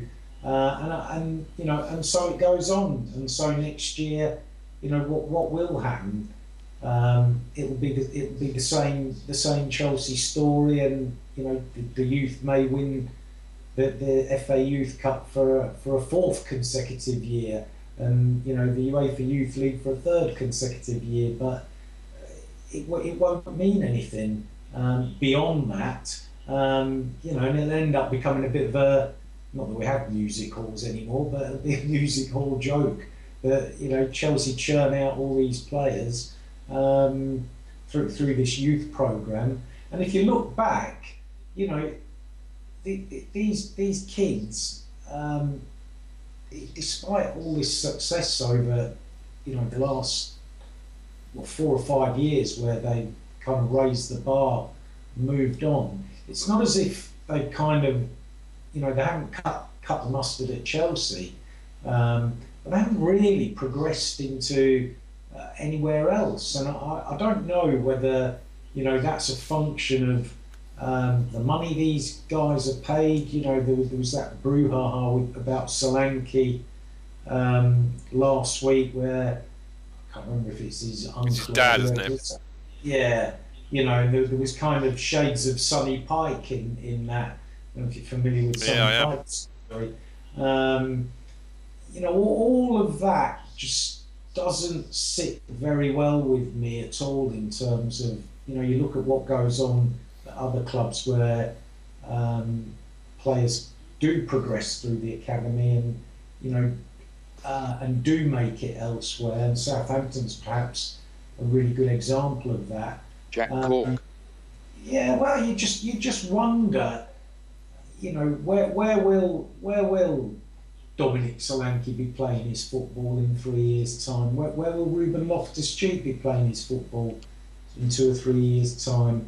The trouble Um, is, is they don't they don't really ever become excellent players. They become good players. It's like Di Santo, who they put a lot of uh, effort into, played briefly, didn't he? Was it for Swansea quite well, but then never really, never really achieved enough. I just think, I don't know. I I just I just think that Chelsea are, are, are, are always going to be a club that buys. Well, you know that we get criticised for that. You know we, we, we buy these players, um, and and that's how that's why we're successful. You know we, we invest all this money in, in the academy. Um, you know, if, if we're churning these players through and making some kind of return on them, I mean, you know, Josh McEachran, I remember being away at Blackpool. Um, I think it was, uh, was Willis Bowers still the manager there? It was, a, it was a Monday night game at Blackpool, and you know, it was like Josh McEachran's having a party, bring your vodka and your Charlie, and he was strolling around, and we were like, yeah, you know, the new Frank Lampard, and you know, ends up getting sold for seven hundred thousand to Brentford. Um, you know, I, you know whether he had the physique for it or you know whether it all went a bit to his head that he was on top dollar and um, you know all those kind of things. I, I just question the whole desire and ambition that those kids have making so much money at a club like Chelsea. I think I think you got Um, a I think you got a very valid point there, Marco, and one that was echoed in, in some respects by JT this week. I think when you know when he was saying when he started at Chelsea he, he had to clean Dennis Wise's boots, and of course now now it's all completely different, and they're all on a lot of money, and and there's and we we talked about it actually on last week's show, and I, I you know coined the phrase you know they're all a bit big uh, Billy Big Bollocks, you know because they're playing they, they, Yeah. they kind of think that they've made it already. I think I think the thing that disappoints me most is that you know clearly they are developing some some seriously good talent, and I just Yeah. find it inconceivable.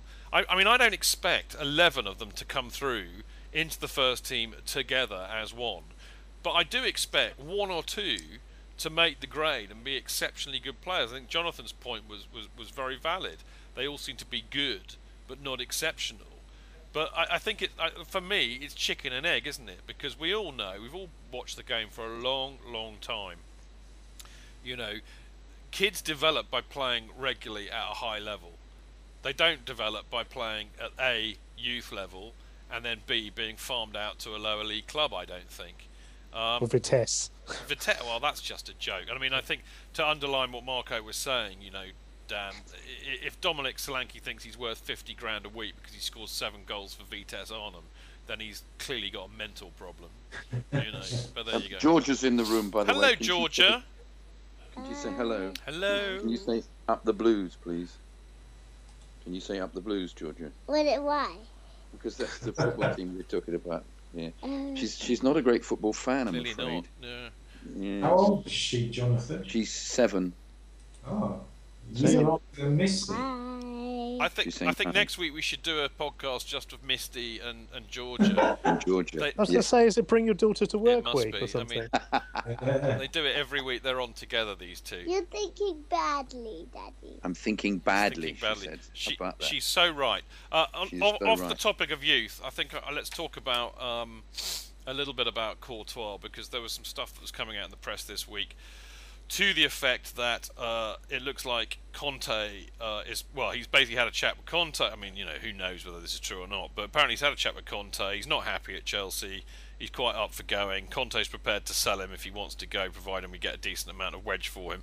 There's a slight uh, tangent to this story, which has come out a bit later this week, which is to do with Christophe Lollichon, uh, which is very interesting actually, because of course Lollichon was Cech's coach, but he's um, managed to survive something like six managerial changes at Chelsea. Courtois has a real beef with him and his coaching style. I think uh, uh, Dan will correct me if I'm wrong, but I think blames the knee injury he incurred in training on Lollichon. Begovic also doesn't like Lollichon, and I've also heard that Lollichon is basically Emenalo's grass, Dan. So you know, is, there's a lot been kicking off about Courtois this week. Well, Uh, Dan, Yeah, I I think I think um, I think the writing is on the wall a little bit with Courtois. I would be I'd be surprised if he didn't go this summer.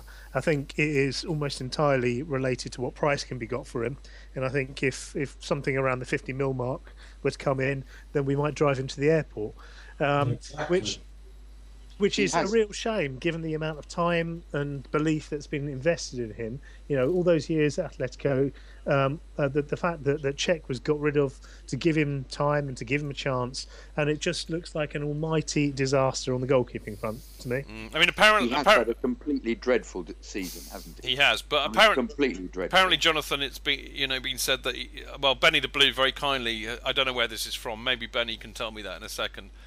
Um, but this is what Courtois said today. Says I, I have a contract for three years, so I will say stay. Uh, say 100%. I'm staying at Chelsea. Rumours affect any club where things are going badly. People think the top players want to leave because they're not in the Champions League. I've never had any contact with PSG. I've played a lot against PSG recently, twice last season, again this season in a friendly, and twice more in the Champions League this year. They are a good club who win their league easily. Me, I like playing in England. Paris is a very good club, but I'm happy at Chelsea. Yeah, Courtois, but what about Real Madrid? You know, I mean, I, I, I like like you were all saying. I mean, I, do you know what? When, when my first reaction when I um, heard about this rumblings from this moaning, whingy Belgian yet again, were we sold Cech because of you. You know, Cech's got a few good years left in him. I mean, I know Dan and I talked about it earlier in the season, last season, about the fact that he he's perhaps more susceptible to injuries than he used to be. But we sold a Chelsea legend for this lad, and if he if he slaps it back in our face, I tell you, hell will have no fury like your uncle Chidge in that circumstances, Marco. And I think you share my view, don't you, Mark? Yeah, yeah, absolutely. Um, yeah, I, I just don't, you know, I think Courtois, in a way, he's his attitude is kind of all wrong. Yeah. Um, you know, uh, going going back to, you know, obviously he, he did well at Atletico Madrid. Um, Mourinho wanted to bring him to the bridge.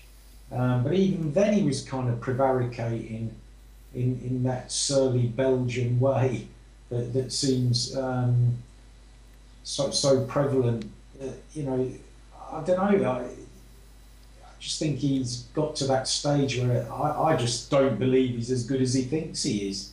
Um, and you know, I think he was helped at Atletico by the, the, the fantastic defence that Simeone. Well, exactly. I mean, you know, oh, I was just going to say they're holding their own against Bayern, but Bayern have just scored. Um, So it's one. Is it one all now? yeah. Okay. I think it's I uh, saw- just sorry, Dan. Alonso! Alonso! I'm just sorry, Dan. Before before I, I let you in, Alonso! what was I going to say? Oh, I know. We had somebody in Mixlr the other week from Belgium, and and, and I was gobbing off about how awful I, the, the Belgians are. But he, he actually a forgave me for being horrible about his countrymen, but also pointed out that there was a real attitude problem with this current crop of of Belgian internationals because they're a bit like our golden generation. They've had it blown up their arse for the last God knows how long, and they and you know as Tony Montana said, "Don't get high on your own supply." You know, I mean, and I think that's the problem. And I mean, they're all whingy, whiny, and they really rate themselves. And I think that's half the, the half the thing. But Dan, I want to ask you a question, and by all means, say what you were going to say as well. But I just want to know if you think there's much truth in it, really. Um, well, I mean, first of all, what I was going to say was I saw somebody who was a, a Chelsea supporter tweeting a, a, video the other day, and, and they were claiming that um, uh, Courtois was the best goalkeeper in the Premier League, and I felt like that, saying that thing they used to say about Ringo Starr. He wasn't even the best drummer in the Beatles. Or, or, or for the cricket fans amongst us, you're not even the best batsman in your own family. Said, oh, said yes. to Mark Waugh. Yes, um, but um, do I believe it? Um, I mean, I, I, I, certainly believe that um, there's a good chance he'll be leaving in the summer. Um, I, I think um, what you're saying about this this crop of Belgian players has, has got a lot to it. They remind me a bit of uh, some of the Dutch players um, of um, a few years back. You know, the Van Basten Mm. sort of era when there was incredible talent there, but but they could never play as a team. Yeah. You know. Yeah. Um, and that, that worries me a lot. Um, but but w- what will happen will happen, as they say. What will be will be. We're not going. We might be going to Wembley. That's an incredibly good segue, Dan. Actually, uh, because um, I read a, a very interesting article penned by your good self in. Uh, you said it was Eurosport, didn't you? Yes. Uh, and basically, why don't why don't I shut up and you tell me the tenant of your uh, your wonderful art article spent A R T I C A L a la Graham Roberts today on Twitter. Um, yeah, this was just a, a, bit of a look at what was going on with um, the new ground and what might happen. Um, it's now six months since the planning application went in to Hammersmith and Fulham Council, and uh, you know people are wondering what's going on. Well, they're just going through the jumping through the hoops, you know, checking that people don't have objections to it. People will, that's quite normal, and then eventually it will go to planning committee, and, and the council will decide either yeah we're going to give you the green light or alternatively we're going to have some sort of lengthy appeals process which everyone hates. Um, what of course isn't in there and, and this is the stuff that, that probably is more interesting to a lot of people at the moment is what's happening with timescale and what's happening with funding. Now there was a, a timescale set out in the um, in the original planning application that said uh, well we're going to aim to start doing the preliminary work at the end of this season that's about to end and then a year from that, we'll move out Stamford Bridge, go somewhere temporary, and uh, and the whole thing will be brought down. And then there'll be three or four years, and we'll be back. Now, there's some sort of noise from jungle drums that I'm hearing of late that sort of questions a little bit of that at the moment. Certainly, I've heard from good sources that um, executive boxes and corporate hospitality at Stamford Bridge are being let already on a two to three year basis which would suggest that at the end of two years, when we're supposed to be moving, uh, we're already giving people spaces in the ground that we're supposed to be demolishing. And secondly, that um, I would I wouldn't put pa- anything past Chelsea, mate, to sell sell some well, tickets that's, for that won't be yeah. there. But anyway. Um, and secondly, that um, you know people who work on the ancillary side on match days, people who are directly employed by the club, have been told you know you're worried that you might be losing your job at the end of two years because Wembley has all its own stewards and all its own ancillary staff. Well, don't worry, your job will be safe. Now that all indicates that there might be some sort of hold up, and there's a lot of talk about this at the moment. A lot of people who've got an in are saying these things, and it's very difficult to find what is true and what isn't. So that was just putting that out there and just saying it'd be nice to know um, but I can't give any anything definite on that. But don't be surprised if you hear something over the summer. Uh, so that was the first thing. um, so I don't know if you want to talk about that. What do you think about the possibility that we might be slipping on the plan? Well, th- yeah, I think I, for, for me there are two sides to your article that really piqued my interest. One was the planning side, and the other was the finance. So let's take the planning Yeah. side first, because you know we're all under the impression that uh, last next season will be our last at Stamford Bridge as we know it. Uh, but I have a suspicion, Dan, that we can't separate these two things; that they are in fact inextricably linked. I mean, Well, they are a bit, Yeah, yeah. I mean, you know, it, you know, the presumption that most supporters have, of course, is that that Roman will be dipping his hand in his pocket because, of course, this is a Fordstam Limited project, not a Chelsea Football Club project. And I think the presumption amongst most of us was that he would just glibly spend the 500 million because, of course, that's what Roman likes to do. But what was interesting which I didn't think of before was that you said that actually that that's not how this deal will be financed. Well, again, we're, we're into the world of, of speculation here, but um, if you look at the way that Roman has behaved around Chelsea recently, he's done it in order to balance books. There's not been any additional great investment really there. There's been a few extra, more money than you or I have got got to spare certainly, but but a few extra quid coming in each summer, but not to the order of 500 million quid. Um, now, the, the, the something that, that again has has come from reasonable sources is that that um, that he may be looking for some sort of partnership deal in order to finance the building of the stadium. Uh, this would be quite normal. You know, other clubs have done this. Big capital projects. People go to the markets, and you know, who's who's building everything at the mo- moment? The Chinese are. So potentially could go to China and say, here, have a percentage of the club if you build our stadium and pay for it. Now, that is a problem because, as we know, Roman doesn't actually own the stadium. Um, and if you want to mortgage part of the stadium against uh, it being rebuilt, technically you, you probably could do with owning the stadium. Um, and that takes us on to the, the, the, next big, big thing, and that is CPO. Now, this is something we talk about a lot on here, I know. Chelsea don't own the ground, Chelsea pitch owners own the ground. Um, and they've attempted in the past to buy the ground from them unsuccessfully. And the expectation at the moment is that if they tried again, they'd probably fail again what could potentially happen rather than buying is what if it went completely the other way and they attempted to do a sweetheart deal with the pitch owners to say, hang on, we want to be together, we want the same thing. Why don't we try and extend the lease instead of buying it? Why don't you give us, say, 999 years to run our football club on your land? And then we've got far more certainty to go to markets and to developers and to get something going. Now, that, as I say, is also all speculation at the moment. But I think it's something we're going to start hearing a lot more about over the summer. And, and in, in, many respects, that makes a lot of sense. I mean, if anybody owns property in the middle of London, which I'm fortunate enough to do, uh, you don't own any of it really. I mean, apart from the fact that the, you usually have a mortgage, which means the bank owns it. But of course, you you are nearly always a leaseholder if you own a flat in London. And one thing you know for sure is if you're about to spend a lot of money buying a flat in London, you check to see how long the lease is for. And if it's about 100 you know if it's 100 years or less that's not very good. But if it's 999 that's pretty good. So in short dan what you're saying is that if Roman decides to sell a percentage of the club to the Chinese as you were you were speculating um, they would basically be leaseholders on a very very long lease and, and that is what any any developer who wanted to come in and spend 500 million on a new ground for Chelsea would expect. You know, they'd want they want security. The biggest risk, of course, is the lease at the moment is 180 years, which in terms of your flat or, or, or anybody else's flat sounds like a long time. Mm. But in terms of a plot of land that's worth, who knows, a billion quid, and, an, and, a, and a stadium building that's maybe costing half a billion quid, 180 years is not very long. 999 years is a long time. Mm. Um, so one to watch, I think. Yeah, interesting. Boys, have you got anything to say about that? Uh, well, got, um, sorry, go on, Jonathan.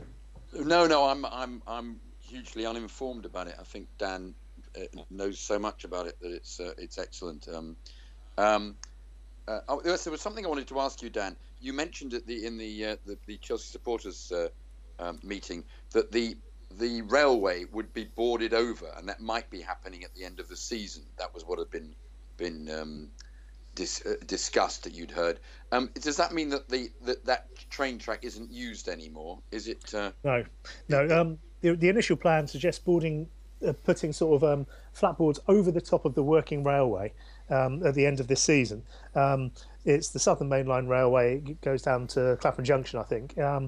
Uh, but but that's just to expand the amount of land that Chelsea have got at Stamford Bridge in order to build on top. I'm saying so it wouldn't it wouldn't just be over the line; it would have to be over a level to allow people yes. to. Uh, um, so the trains could still run. So it'd be like a tunnel, be like an effectively like a kind of tunnel. That's exa- exactly what the plan is. Yeah. Yeah, because I remember there being mooted years ago that there should be a a station there that was supposed to go in, in tandem with the East Stand at the very beginning when the East Stand was actually built in the 70s. It was supposed to be Chelsea FC as a sta- as a station, so the fans could then come in that way to go into the um, uh, to go into the to the East Stand. Well, that's that, that's that would probably be impossible these days because of the amount of space and sort of disability access requirements they know at Rail no, have. indeed, indeed, indeed, absolutely. This was a, but this was just something that I think would, had been drawn up. I think they should Um, call it Walham Green again.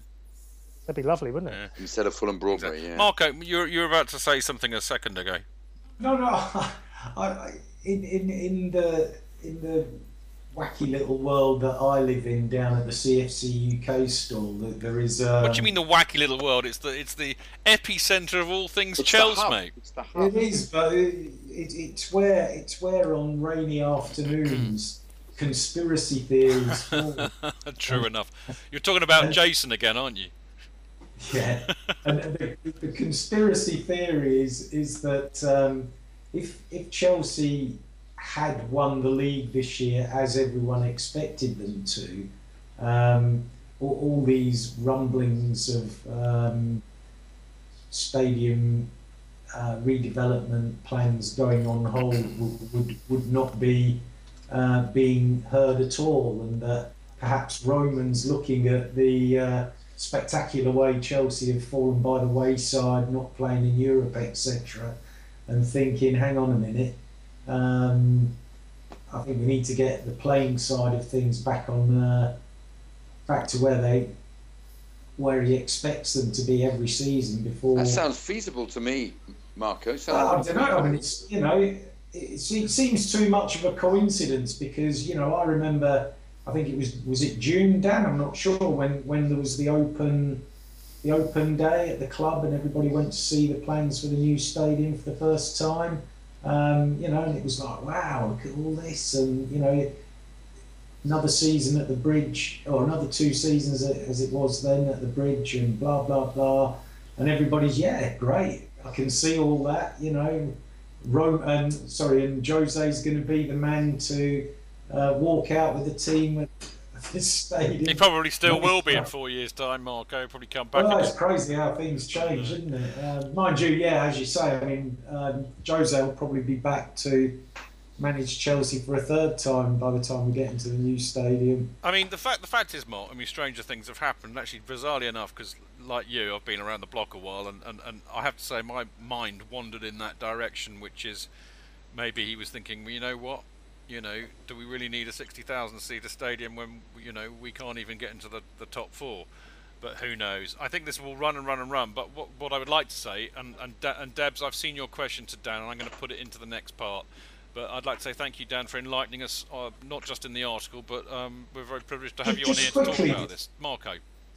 No, just I'll just quickly ask Dan. You know, obviously he's got um, he's closer to the heartbeat of things go that things going on. Not not not as in have you heard anything, but what, what what's your gut feel? Do you think there's kind of like uh, our conspiracy theory at the stall is um, just that a theory, or do you, do you think that, that it might have some merit in the general scheme of things? I think there's a grain of truth in it, in that when, whenever you talk about Chelsea at the highest level, you're always talking about one guy. And at the end of the day, there's only one guy that takes all the decisions.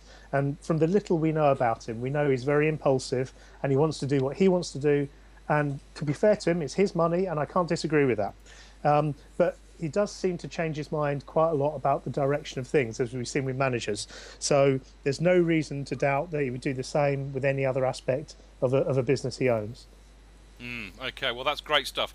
Right, you lot. After the break, uh, we've got a couple of cracking emails and the usual, uh, usual pluggery. I know, I know it's tempting for you to all go away, but please don't because they're important, and I don't do them for my health, you know. So there we go. We'll see you in a sec.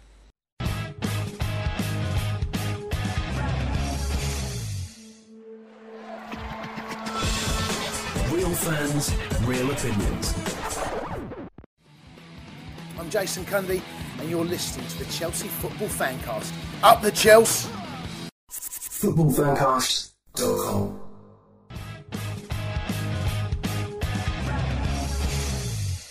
Welcome back. I am Stamford Chidge, and you are listening to the Chelsea Football Fancast. We're on the home straight, part four, uh, and uh, I've, I've had a very fun evening tonight. Actually, that was that was way too intelligent. That last part. I'm, I'm feeling a bit drained now, but it's been great fun, largely because we screwed up Tottenham's glory.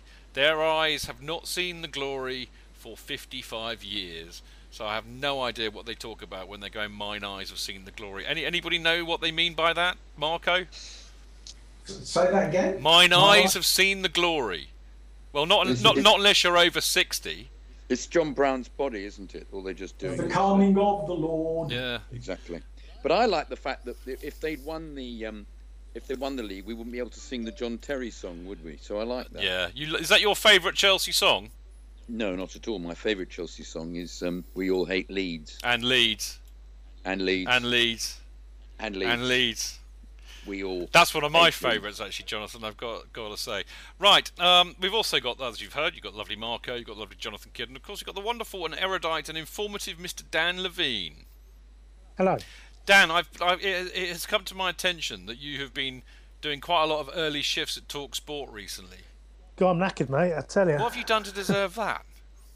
I don't know. All I can say is it's not what you know, it's who you know. Yeah, clearly it is. But on the Alan Brazil show too. Yes, it's been quite fun actually. It's it, it, you, sometimes it's a bit of a, a pinch yourself moment when you're you're sitting there before toast in the morning, have a having a, a reasonably intelligent conversation about football with David Ginola. Oh right, Um, yeah. Which which is, is quite odd, and you know it's, it's enjoyable certainly. Well, excellent stuff. Well done. Well f- done for flying the flag, and I hope that Brazil's treating you with the respect that you deserve. He's a very nice man actually. I've never met him, to be fair. Um, he had a go at me on, on air once, but this was you know when the Rafa thing came out, and I went on a ranty rant rant with uh, Goldstein, and you know flipped my lid a bit, and it got, kept on getting repeated and played on the breakfast show, and he was very scathing about me. So, but I have friends who've been out for a drink with him and said he's quite fun to go for a drink with, which I don't doubt for a minute. I Anyway, think that's at breakfast, isn't it, Chidge? He has to have a beer at break- breakfast. uh, there's some great stories about Alan Brazil, which I better not reveal on this show for legal reasons. Uh, anyway, uh, Jonathan, we have two fantastic emails this week. Can I just say what my other other favourite song is? Yeah. It go- It's Alan, Alan, Alan Ball, Alan Ball, Alan Ball, Alan, Alan, Alan Ball, Alan, Alan Well, Ball. on that Remember the next bit? on that note, me and Marco have a favourite song. Oh, I haven't finished it Oh yet. Oh, God, really? Hurry up then. The next bit is wank, wank, wank, wank, wank, wank, wank, wank, wank, wank, wank, wank, wank, wank, wank, wank, wank, wank, wank, wank. Very aptly, uh, very aptly, the wait was worth it. Uh, me, Thank you. me and Marco have got a favourite song. Lee bums bell, Bell bums Lee. Lee and Bell bums summer bee with a knick-knack, paddy whack, give a dog a bone. Why don't City fuck off home? What I love about you, Marco, well, there's many things I love about you, as you well know, but you're always prone to tweet that whenever a City-related thing comes out, and I just sit there watching it, thinking, I wonder how many people remember that song. I'll tell you what, talking about Alan Ball, um, I, I remember having a pair of football boots. I was crap at football, but I got given a pair of Alan Ball boots one Christmas, which, which sort of had a rotating bit under the, the toe. Um, they were white with blue flashes. Um, I, I, I was sort of thinking, why? I don't think I don't think any of us know the answer to that. Jonathan, give us these emails. Trying to find them online. Email number one. It's all very well being rude and lots of cheek, but you have to score goals as well. The story of Chelsea this season, question mark. But seriously, what really went wrong with Chelsea? Was it not the conflict between the Gothic and Cosmopolitan? Mm. Liverpool is an ex- example of Gothic with its annoying religious devotion, and Chelsea at the opposite end of the spectrum is Cosmopolitan with its tradition of stylish technical mastery. But Mourinho has a foot in both camps. He has a Gothic soul demanding devotion to his religion of football and excommunication to all unbelievers, resulting in the well known siege mentality. But he combines this Gothic soul with technical and tactical brilliance, a high priest of football, and at the same time a chess grand grandmaster question mark this was all very well with players who bought into his religion of, tactical brilliance, the old indomitable spine of Cech, Terry, Makelele, Lampard, and Drogba. But as these were replaced by cosmopolitan technocrats such as Hazard, Fabregas, and Pedro, the devotion was increasingly ridiculed. Mourinho began this season demanding the old 110% commitment with an eye to achieving legendary status for Chelsea. The double, the treble, the Champions League. They were on the horizon. We dreamed that Chelsea would join the ranks of the great football dynasties of Europe. We will always love him for that. Kaboom! The dream spectacularly exploded as the irresistible force collided with the immovable dressing room. We also have to face the fact that Jose was never really happy with our cosmopolitan, cosmopolitan attitude. He intimated that Liverpool and Man U fans were better than us, i.e., more fanatically religious and loud. But we are what we are. Our love of the game is second to none, and we will yet build a dynasty which is true to our roots and will not implode due to conflicting world views and diverging football philosophies. Richard Crowe, Chelsea family since 1909. Wowzers. So what? Wow, that's a that's a letter. That is a letter. Who would like to comment on that?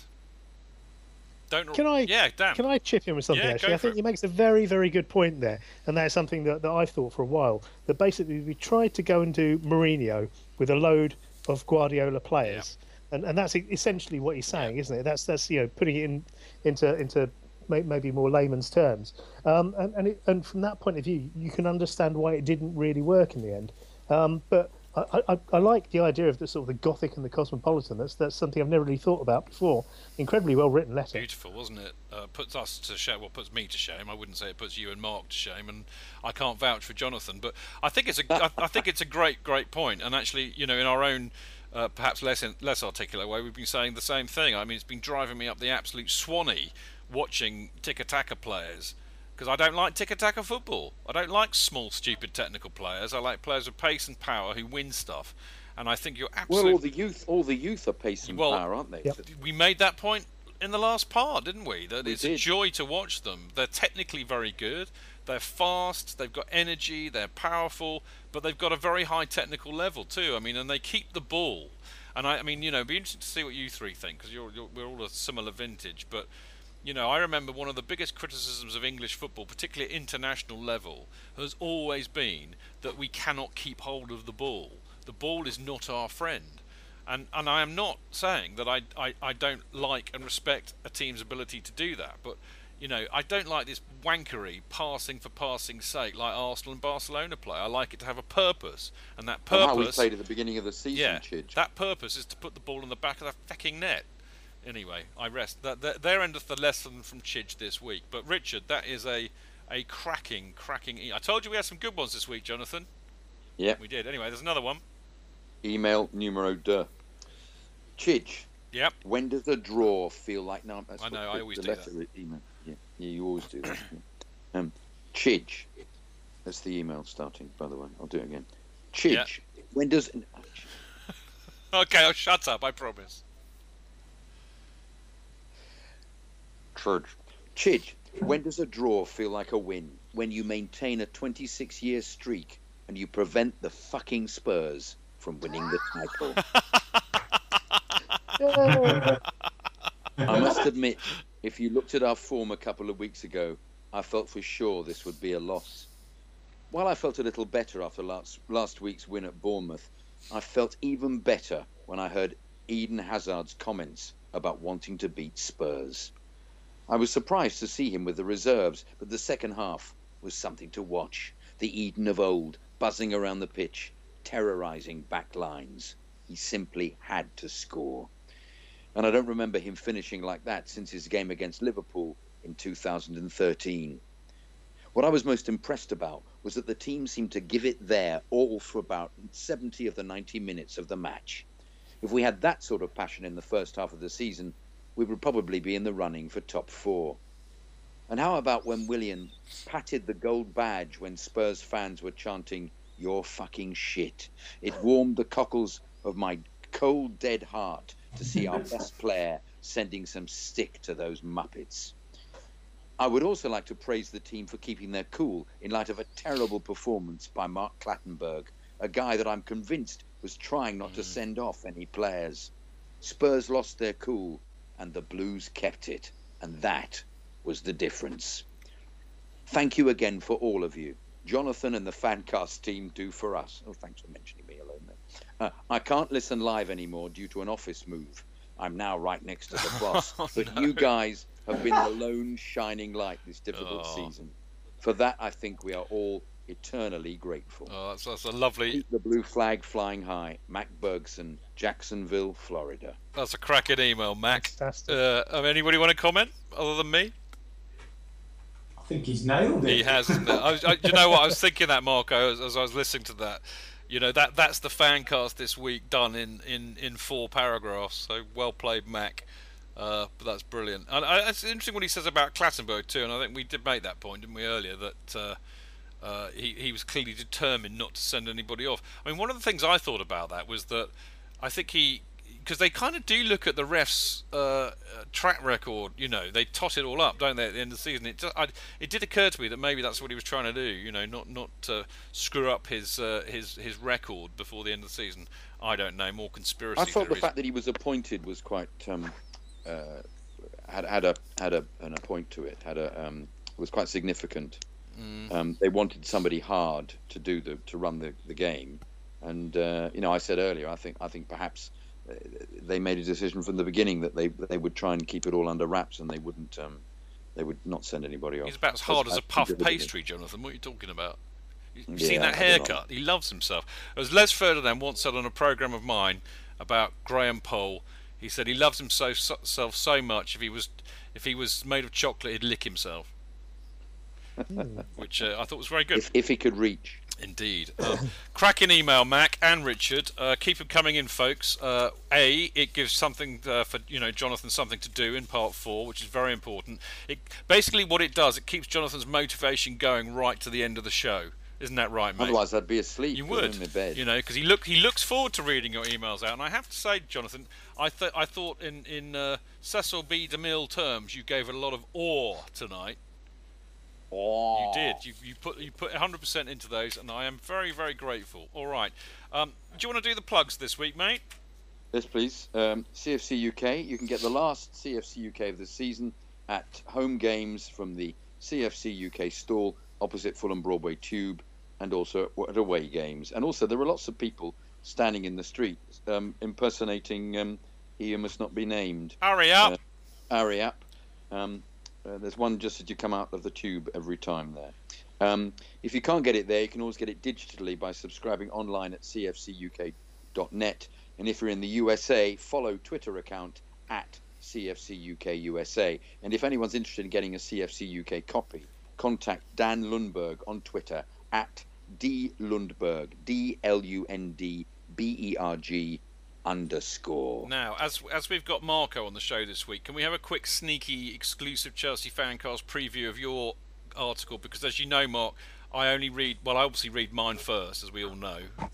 running I've running got- joke of the CFC UK stall is that I always open it and read mine first, but I read yours, Walters, Tim's, and Kelvin's without fail first. I've got, I've got a little snippet that I think you might. Oh, oh, oh hello, hello, here we go, exclusive. Here we go. Right. Chelsea's precipitous demise this season has been debated at length, week in, week out, since the first day of the campaign last August, when Branislav Ivanovic was traumatised by Swansea City winger Jefferson Montero, and former club doctor Eva Carneiro was verbally abused by former manager Jose Mourinho. Carneiro departed, Mourinho was sacked. The supporters had a meltdown, which was expected as the week was growing thin. And come April, it was Groundhog Day at the Liberty Stadium, where Swansea's Montero had Ivanovic on toast once more, though lightly buttered with Matt Miazga this time, and sprinkled with grated Caesar Azpilicueta. Lovely stuff. You, s- you Brilliant. see, the thing is, as Marco will well know, because I wasn't there last night, I have not yet picked up my my copy of said CFC UK. So I'm glad I got. Well, we've got 450 in the lockup, mate, and that's it. Well, well, look, for God's sake, save me one. I'm not there until Leicester. Uh, You better save well, we me one. done Helmet Bridge till Leicester, haven't we? So, Well, that's true, yeah, but he'll be selling a few up in uh, Sunderland and Liverpool. why, aye. So make sure you save me one. I, I go absolutely potty if I don't get my my CFC UK fix once a month. Because as I said, I mean, you know, I joke about me reading mine first, but if I don't get to read what Marco, Tim, uh, Kelvin, and uh, Walt's have written in the, in this month's edition. I go absolutely potty, so it's a brilliant rag, and well done, well done, DJ, for keeping it all together this year, and Marco, because I know he plays a big part in that. So there we go. Right, enough, Jonathan. Uh, CST. Chelsea Supporters Trust. Join the trust, get your voice heard by the club. £5 to become a voting member or free for non voting members. Sign up at chelseasupporterstrust.com so you can attend the meetings, come to the events, and vote on the issues that directly affect you and make sure you get your voice heard. Follow them on Twitter at Chelsea S Trust. And there was a meeting on Monday at the Chelsea Pensioner, which is a, a sweet little room at the bottom of the, the pub there. Um, which uh, uh, Dan was um, was in attendance at, and uh, um, it was it was very informative. And um, DJ was there, being uh, um, uh, once again only a pound. He must not be named. Um, um, being very informed and amusing, and uh, losing his thread from time to time. But in fact, everybody would come up with a kind of theory, and he would just say, "No, it's not like that at all. I know." And I felt on a couple of occasions it was worth just sitting in there and letting him speak to everybody. Did they let him? Did they let him sit at the head table this time? Yes, they did. Oh, they did. Because I was. He put he, he put he put his feet up and took his shoes off. Did he? Uh, no, he didn't. He kept, he kept put his feet up and then then uh, rather dramatically left at half time. Yeah, that sounds Go like. and, I uh, love him. He's bonkers. to, That's to why go I and arrange a, a flag. But he was very. He's. I love the fact he's very informed about the club, as was everybody. Uh, he's, Um, he's got the uh, inside as- track, as Jonathan. He's got the inside track. Um, Yeah, but know, so it's worth attending these meetings if you can get along there. Uh, everybody on the committee is is deeply, deeply knowledgeable, and it's um, it's a big insight. And they have guests like Dan on to make you know come and make speeches about stuff as well, Ha- ha- which is very very informed. It's a very good thing to be involved with. how did it go, Dan? Well, I I thought I was great. I don't know, about, I don't know about anybody else in the room. Good meeting then, yeah. Yeah, yeah, fantastic. Yeah, and you. Um, no, it was, it was good to. They're always good to attend because you hear you hear all sorts of things that other like like like-minded people are concerned about. Uh, you hear all sorts of issues, and you know that by being a part of that, you're actually doing something that helps the supporters' voice get recognised. So it's it's a great thing, and I, I would wholly recommend joining. Excellent stuff. CFC unofficial, also known as Debs, of course, who is on the board of the trust and looks after the website and a lot of the social media. And actually, basically, I think Debs is doing most of the things on the trust at the moment. But she said Dan was great. Cheers, Debs. So there you go. Now, on that point, um, I know we're about to plug uh, CP. Have we, have we, we, we, have told people how they can join the trust, haven't we, Jonathan? Yes, yes, yes. Uh, I know we're go- about to plug the CPO, but there's kind of a better way of plugging the CPO in a way because Debs has uh, asked this question earlier on to Dan, uh, and she says one of the selling points of the CPO is to protect Stamford Bridge from getting into the hands of a scrupulous, I think you mean unscrupulous, Unscrupulous. owner, Unscrupulous. to make sure we always have our team playing there. If we extend the lease, or even if we don't, what's to stop Roman selling the lease onto someone without our best interests in mind, Dan? Well, that's an interesting point. If we were to extend the lease to Chelsea Football Club, I, I, one would imagine, and and again, we're into the worlds of speculation here, we still are the leaseholder. Um, and anybody who wants to, to procure that would still have to come to, I say, I use the royal we here, um, uh, the CPO as, as, as a body and ask them for it. And of course, if the CPO don't want to sell, they ain't going to sell. Um, I, I would still say that if you want to secure Chelsea's future at Stamford Bridge, the best way you can do that is definitely to buy a share in CPO. Exactly. And how do we do that, Jonathan? Um, we go to the website. Mm, well, actually, I can tell you because I've I, I'm I'm I've kind of you know befuddled you. I can tell, but no, no, not at all. You go you go to buy a share for hundred pounds from the email at info at chelseapitchowners.com. excellent. And you got a website or- or address. you can even check it out on chelseafc.com slash fans slash chelsea hyphen pitch slash, hyphen owners. And then you can also follow them on Twitter at pitch owners. There you go. So I wasn't I wasn't caught out. I know. Well, I, I I was just testing you there. You know, Yeah. you, you came back well. A bit like Thank you. Chelsea against Spurs. Thank you very much. Okay, um, I'm just thinking about the time, and I don't have time for the next two plugs, so I'll do them next week. But uh, blimey, uh, it's, it's, it seems like it's gone on for ages tonight. Am I right? Has it gone on for ages tonight? It, I don't know. Oof. I don't know whether it's One hour fifty three minutes. Yeah, well, I just, either it's whiz pass or got, I can never tell. Um, but anyway, what I can tell you is that uh, we've got a game against Sunderland, the Black Cats. Horrible, horrible place to go and watch a game of football. But uh, thankfully, it's at three o'clock on Saturday, isn't it, chap? So it won't be too bad. Presumably, you're going, Dan. Of course. Uh, I don't think any of us are going. I know I'm not. Uh, I don't know about Marco and Jonathan. No. No. Marco? No. No, no. No. You'll be braving it on your own, Dan.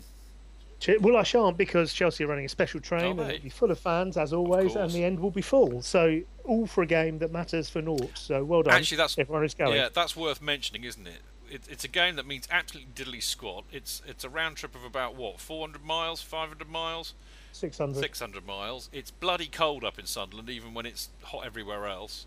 Uh, they're not very friendly, and uh, you know, and it's cost quite a lot of money to get up there, and yet we have got our entire allocation, haven't we? And it's one pound ninety nine a pint in Wetherspoons. Ah, there. there is a redeeming feature after all. I knew there would be something. Well, Dan, It, uh, be, it means a lot to Sunderland, Chidge. Yeah, yeah, yeah, I know. Um, be safe, Dan. That's the first thing I would say. Let's hope that they don't take all the windows out of the train on the way back, like they did in 19. Was it 82? Was it 92? I can never remember. I've got such a terrible memory. We just, what we should have, Marco, we should always have Kelvin on speed dial. You know, when we do the Chelsea fan cast, because he has a memory like nobody I've ever encountered. memory like an elephant. Yeah, you know why that is, though, don't you? Because he is an elephant. Well, no, no. You you might say that I couldn't possibly comment. Uh, it's because he doesn't drink, so therefore he That remembers is everything. very true. Yeah, I've only I finally worked out why his memory's so good because he hasn't obliterated his brain cells like I have by drinking himself into a stupor at most football matches. But there you go. Right, uh, we will be back next Monday to report back on said Sunderland game, and uh, I will be joined, of course, by the ubiquitous Jonathan Kidd. Oh, lovely. And we'll also got the lovely Dan Silver in the house, my, my great little mate Dan Silver, and the return of the Reverend the Reverend Tony Glover, who at the moment is sunning himself up Francais, or as I told him earlier on Twitter, he's doing a Bonnie Tyler because he's lost in France.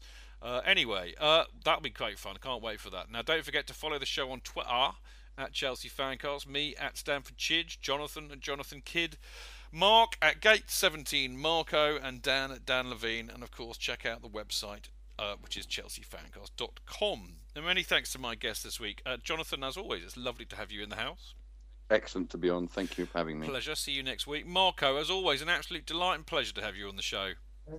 Thoroughly enjoyed it. Excellent people. stuff. And I will see you at the stall for Leicester. Indeed. And interestingly enough, uh, without giving a, quite, a quick teaser of my CFC UK article, basically I'm lamenting the end of the season and the long summer without seeing any of you lovely people. So apart from Leicester, we should try and have a hookup sometime in the summer because that's always quite fun when we do that. I'll see you at Lord's, Special summer edition. Well, we should do. Well, yeah, we've got a plan actually, me and Marco, which I cannot reveal because it's too hush hush and secret. Jonathan, I will see at Lords, but hopefully I'll see him at Leicester first. Dan, I hope to see you uh, in and around the pubs on the last day of uh, the season. That'd be great. I hope. I hope so. Look forward to it. And I do have a, have a rumour. I can't remember who's on the, the review show that we do a couple of weeks afterwards, but I suspect I think you you may well all be on. I can't remember actually, but anyway, no doubt I shall reveal that sooner or later. But lovely to have you all on the show tonight. Thank you so much. You've been great as always. Uh, massive, massive, massive shout out. Oh, oh, oh! London Calling, lovely. I'll get sued now. Um, no, the Clash No, I love them. They would never do that. Uh, a massive, massive, massive shout out to the lovely, lovely, loyal, hardcore people in Mixlr who, uh, who I may not shout out all the time, but I do read your posts as they come in, and you entertain me royally. For that, I'm grateful, but more grateful for the fact that you have all been listening intently, and I love you all for it. Now, thank you for listening. See you next time. Until then, keep it blue, keep it carefree, and keep it Chels. Up the Chels!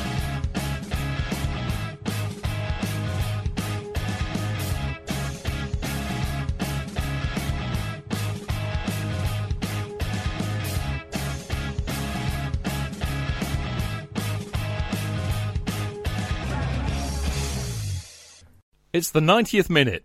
All your mates are around. You've got your McNuggets share boxes ready to go. Your mates already got booked for double dipping, and you steal the last nugget, snatching all three points. Perfect! Order McDelivery now on the McDonald's app. You in? At participating restaurants, 18 plus serving times, delivery fee, and terms apply. See McDonald's.com. Normally, being a little extra might be a bit much, but not when it comes to healthcare. That's why United Healthcare's Health Protector Guard fixed indemnity insurance plans, underwritten by Golden Rule Insurance Company, supplement your primary plan so you manage out of pocket costs. Learn more at uh1.com.